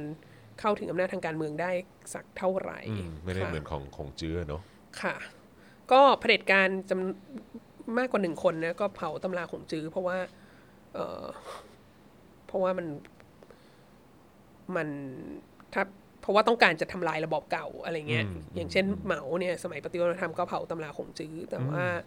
เออก็เขาก็เขาเขาเป็นเขาก็เป็นหลักในการ ในโครงสร้างสังคมจีนมายาวนานมาก แล้วมันเกี่ยวพันกับการบูชาบรรพชนด้วยไง อืมอืม มันเกี่ยวพันกับระบบครอบครัว ซึ่งก็สำคัญมากในสังคมจีน ดังนั้นก็เลยเป็นความเชื่อที่ฆ่าไม่ตายค่ะ ขอขออีกหนึ่งคำถาม เพราะว่าก็เหมือนเป็นแบบเอ่ออันที่ต่อเนื่องมาจากที่เราคุยกันเมื่อกี้นะฮะ คุณศิรภพนะฮะบอกว่าอาจารย์ครับ ผมคิดว่าการที่ประเทศไทยจะนำสังคมนิยมมาใช้ในประเทศเนี่ย ผมว่ามันไม่จำเป็นที่จะต้องเอาสถาบันนั้นอ อกไป นะครับ ดูประเทศในแถบสแกนเป็นตัวอย่างได้เอ่อได้เหมือนกันนะครับ ใช่ แต่ว่าคุณก็ชอบจะให้เราพูดอะไรที่มันสุ่มเสี่ยง เนี่ย คือ คือเอางี้ อืม มันอยู่ที่การถือครองทรัพย์สินที่ดินอะไรอย่างนี้ด้วยอะ่ะ คือถ้าถ้าจะเอาสังคมนิยมอะ่ะ มันต้องมีการ มันต้องมีการปฏิรูปที่ดิน เขาเรียกว่าเห แน่ มือน นอน เหมือนมาเกลี่ยกันใหม่อะว่างั้นดีกอ่า ว่า ที่วันก่อนใครเพิ่งเห็นโพสต์อยู่ว่าแบบว่าเจ้าเจ้าของที่ดินรายใหญ่ที่สุด ในประเทศไทยมีใครบ้างอะไรเงี้ย อืม แล้วก็สินทรัพย์อะไรจำนวนมากเนี่ย ครับ มันต้องมีการมาเกลี่ย สแกนดิเนเวียเขาก็มี ใช่เขาก็เขาก็มีสถาบันนั้นเหมือนกัน ครับ แต่ว่าสัดส่วนการถือครองสินทรัพย์ของสถาบันนั้นน่ะกับประชาชนและรัฐและสาธารณะอะไรต่าง ๆ เนี่ยมันไม่ได้มันไม่ได้แตกต่างกันมหาศาลมากเท่ากับประเทศเรา อืม ค่ะ อันนี้อันนี้เราต้องเราต้องหยิบเข้ามาเขาเรียกว่า อะไร เอ่อ consideration ด้วยนะฮะ เอ เอ อ อ แต่ก็ไม่รู้ถ้าเผื่อเขาบอกเขาจะมีการถ้าถ้ามีการปฏิรูปสถาบันนั้นก็ก็ก็อาจจะได้ก็ได้มั้งไม่รู้เหมือนกันแต่ ครับ ว่า ผม ก็ ค่ะ มันก็เป็นพาร์ทหนึ่งที่มีการเรียกร้องกันอยู่ อ่าอ่า นะครับผมนะฮะอ่ะโอเค มีคนบอกว่าคิดถึงพี่โรซี่นะครับ ก็เดี๋ยวเจอพี่โรซี่ได้เอ่อใน Daily Topics นะครับ ทุกวันพุธพร้อมกับพ่อหมอนะครับ แล้วก็ใครที่อยากจะเจอพี่โรซี่นะฮะเอ่ออาจารย์วัฒนานะฮะอาจารย์วินัยนะฮะเอ่ออาจารย์โกวิท นะครับแล้วผมเป็นตัวแถมนะครับกับเอ่อพ่อหมอนะครับก็สามารถไปเจอได้วันพรุ่งนี้นะครับที่เอ่อที่ธรรมศาสตร์ท่าพระจันทร์นะฮะถ้าเกิดว่าเป็นตามที่เฮียงหวนบอกนะครับก็คือว่าเราน่าจะเข้าไป ค่ะ เอ่อในธรรมศาสตร์ท่าพระจันทร์ได้ไม่น่ามีปัญหาอะไรนะครับนะแต่ว่าเราคงจะไปช่วงบ่ายหน่อยเนาะเออนะครับหยอดหยอดๆไว้นิดนึงก็น่าจะประมาณแบบ4ี่ห้าโมงอะไรอย่างเงี้ยผมค้างนะไม่รู้ว่าอาจารย์วัฒนาแบบว่าหรือว่าอาจารย์วัฒนาจะตามมาช่วงเช้าของวันรุ่งขึ้นหรือว่า หรือว่าอาจจะแบบไป ถ้า แค่วันเดียว ถ้า เดี๋ยว ถ้าตามไปน่าจะตามไปตอนเช้าดิฉัน อ่า ต้องกลับมาดูแมวค่ะ เออใช่ ค่ะ ใช่ มี ใช่ มีภาระ ผมนี่ ครอบค โช รัว คดีมากเลยสามารถแบบว่าจองโรงแรมแถวนั้น ค่ะ ได้โชคดีโชคดีนะครับผมนะฮะอ่ะโอเคนะครับผมมีคนบอกคิดถึงอาจารย์วินัยนะครับ อาจารย์วินัยก็ช่วงนี้เล่นแต่โยคะนะครับนะฮะ อาจาร คิวย์วินัยฟิตมาก คิวไม่ค่อยว่างเท่าไหร่ ค่ะ นะครับเดี๋ยวเดี๋ยวจะไปดึงคิวมาให้นะครับผมนะฮะอ่ะวันนี้สนุกมากเลยนะครับแล้วก็คุณผู้ชมก็น่ารักมากนะครับ อยู่กับเราแบบอย่างเขาเรียกว่าเอ่ออุ่นหนาฝาข้างนะครับเอ่อสำหรับคน1ล้าน7คนนะครับที่กำลังติดตามกันอยู่ตอนนี้นะครับขอบพระคุณมากๆ แล้วก็ย้ำอีกครั้งนะครับใครอยากจะร่วมสนับสนุนพวกเราในการผลิตรายการต่อไปเนี่ยนะครับก็สนับสนุนได้ผ่านทางบัญชีกสิกรไทยนะครับ0698 975 539นะครับเซฟไว้เป็นเฟ v o r i t e เลยนะครับหรือว่าจะเก็บรูปนะฮะของเอ่อ QR code ของ The Topics นะฮะไว้ได้ด้วยเหมือนกันนะครับผมนะฮะ แล้วก็ใครอยากจะสนับสนุนแบบรายเดือนก็ทำได้ด้วยนะครับเอ่อที่ YouTube นะครับก็เป็น Membership กันกดปุ่มสมัครกดปุ่มจอยข้างปุ่ม subscribe นะครับทาง Facebook ก็ไปกดปุ่ม Become a supporter ได้เลยนะครับที่หน้าเพจของเรานะครับแล้วก็สนับสนุนกันแบบรายเดือน หรือว่าจะส่งดาวเข้ามานะครับเบิร์นเข้ามาเต็มที่เลยนะหรือว่าไปช้อปปิ้งกันนะครับที่ Spoke Dark Store ก็มีด้วยนะครับวันนี้เนี่ยเอ่อเจอข่าวตื้นตอนใหม่ออนนะครับใครยังไม่ได้ดูรีบไปดูกันด้วยละกันนะครับผมแล้วก็ เอ่อสำหรับวาสนาอารวาสไลฟ์เนี่ยก็จะกลับมาเจอกันแบบนี้ทุกๆเอ่อวันศุกร์ช่วงเช้าแบบนี้ 10บโมงครึ่งนะครับผมนะฮะวันนี้ขอบคุณทุกคนมากนะครับที่มาติดตามกันขอบคุณอาจารย์วาสนาด้วยนะครับ ค่ะขอบคุณ นฮ ค่ะ แม้ว่าจะเอ่อแอบป่วยๆมันนิดนึง เนอะนะฮะแต่ว่าวันนี้ก็มาอารวาสให้แบบเต็มที่ด้วยเหมือนกันนะครับผม เย็นนี้เจอกันกับ Daily Topics นะครับกับผมนะฮะอาจารย์แบงค์แล้วก็ครูทอมนั่นเองนะครับตอน5โมงเย็นโดยประมาณนะครับวันนี้พวกเราสามคนลาไปก่อนนะครับสวัสดีครับ สวัสดีค่ะ วาสนาอารวาส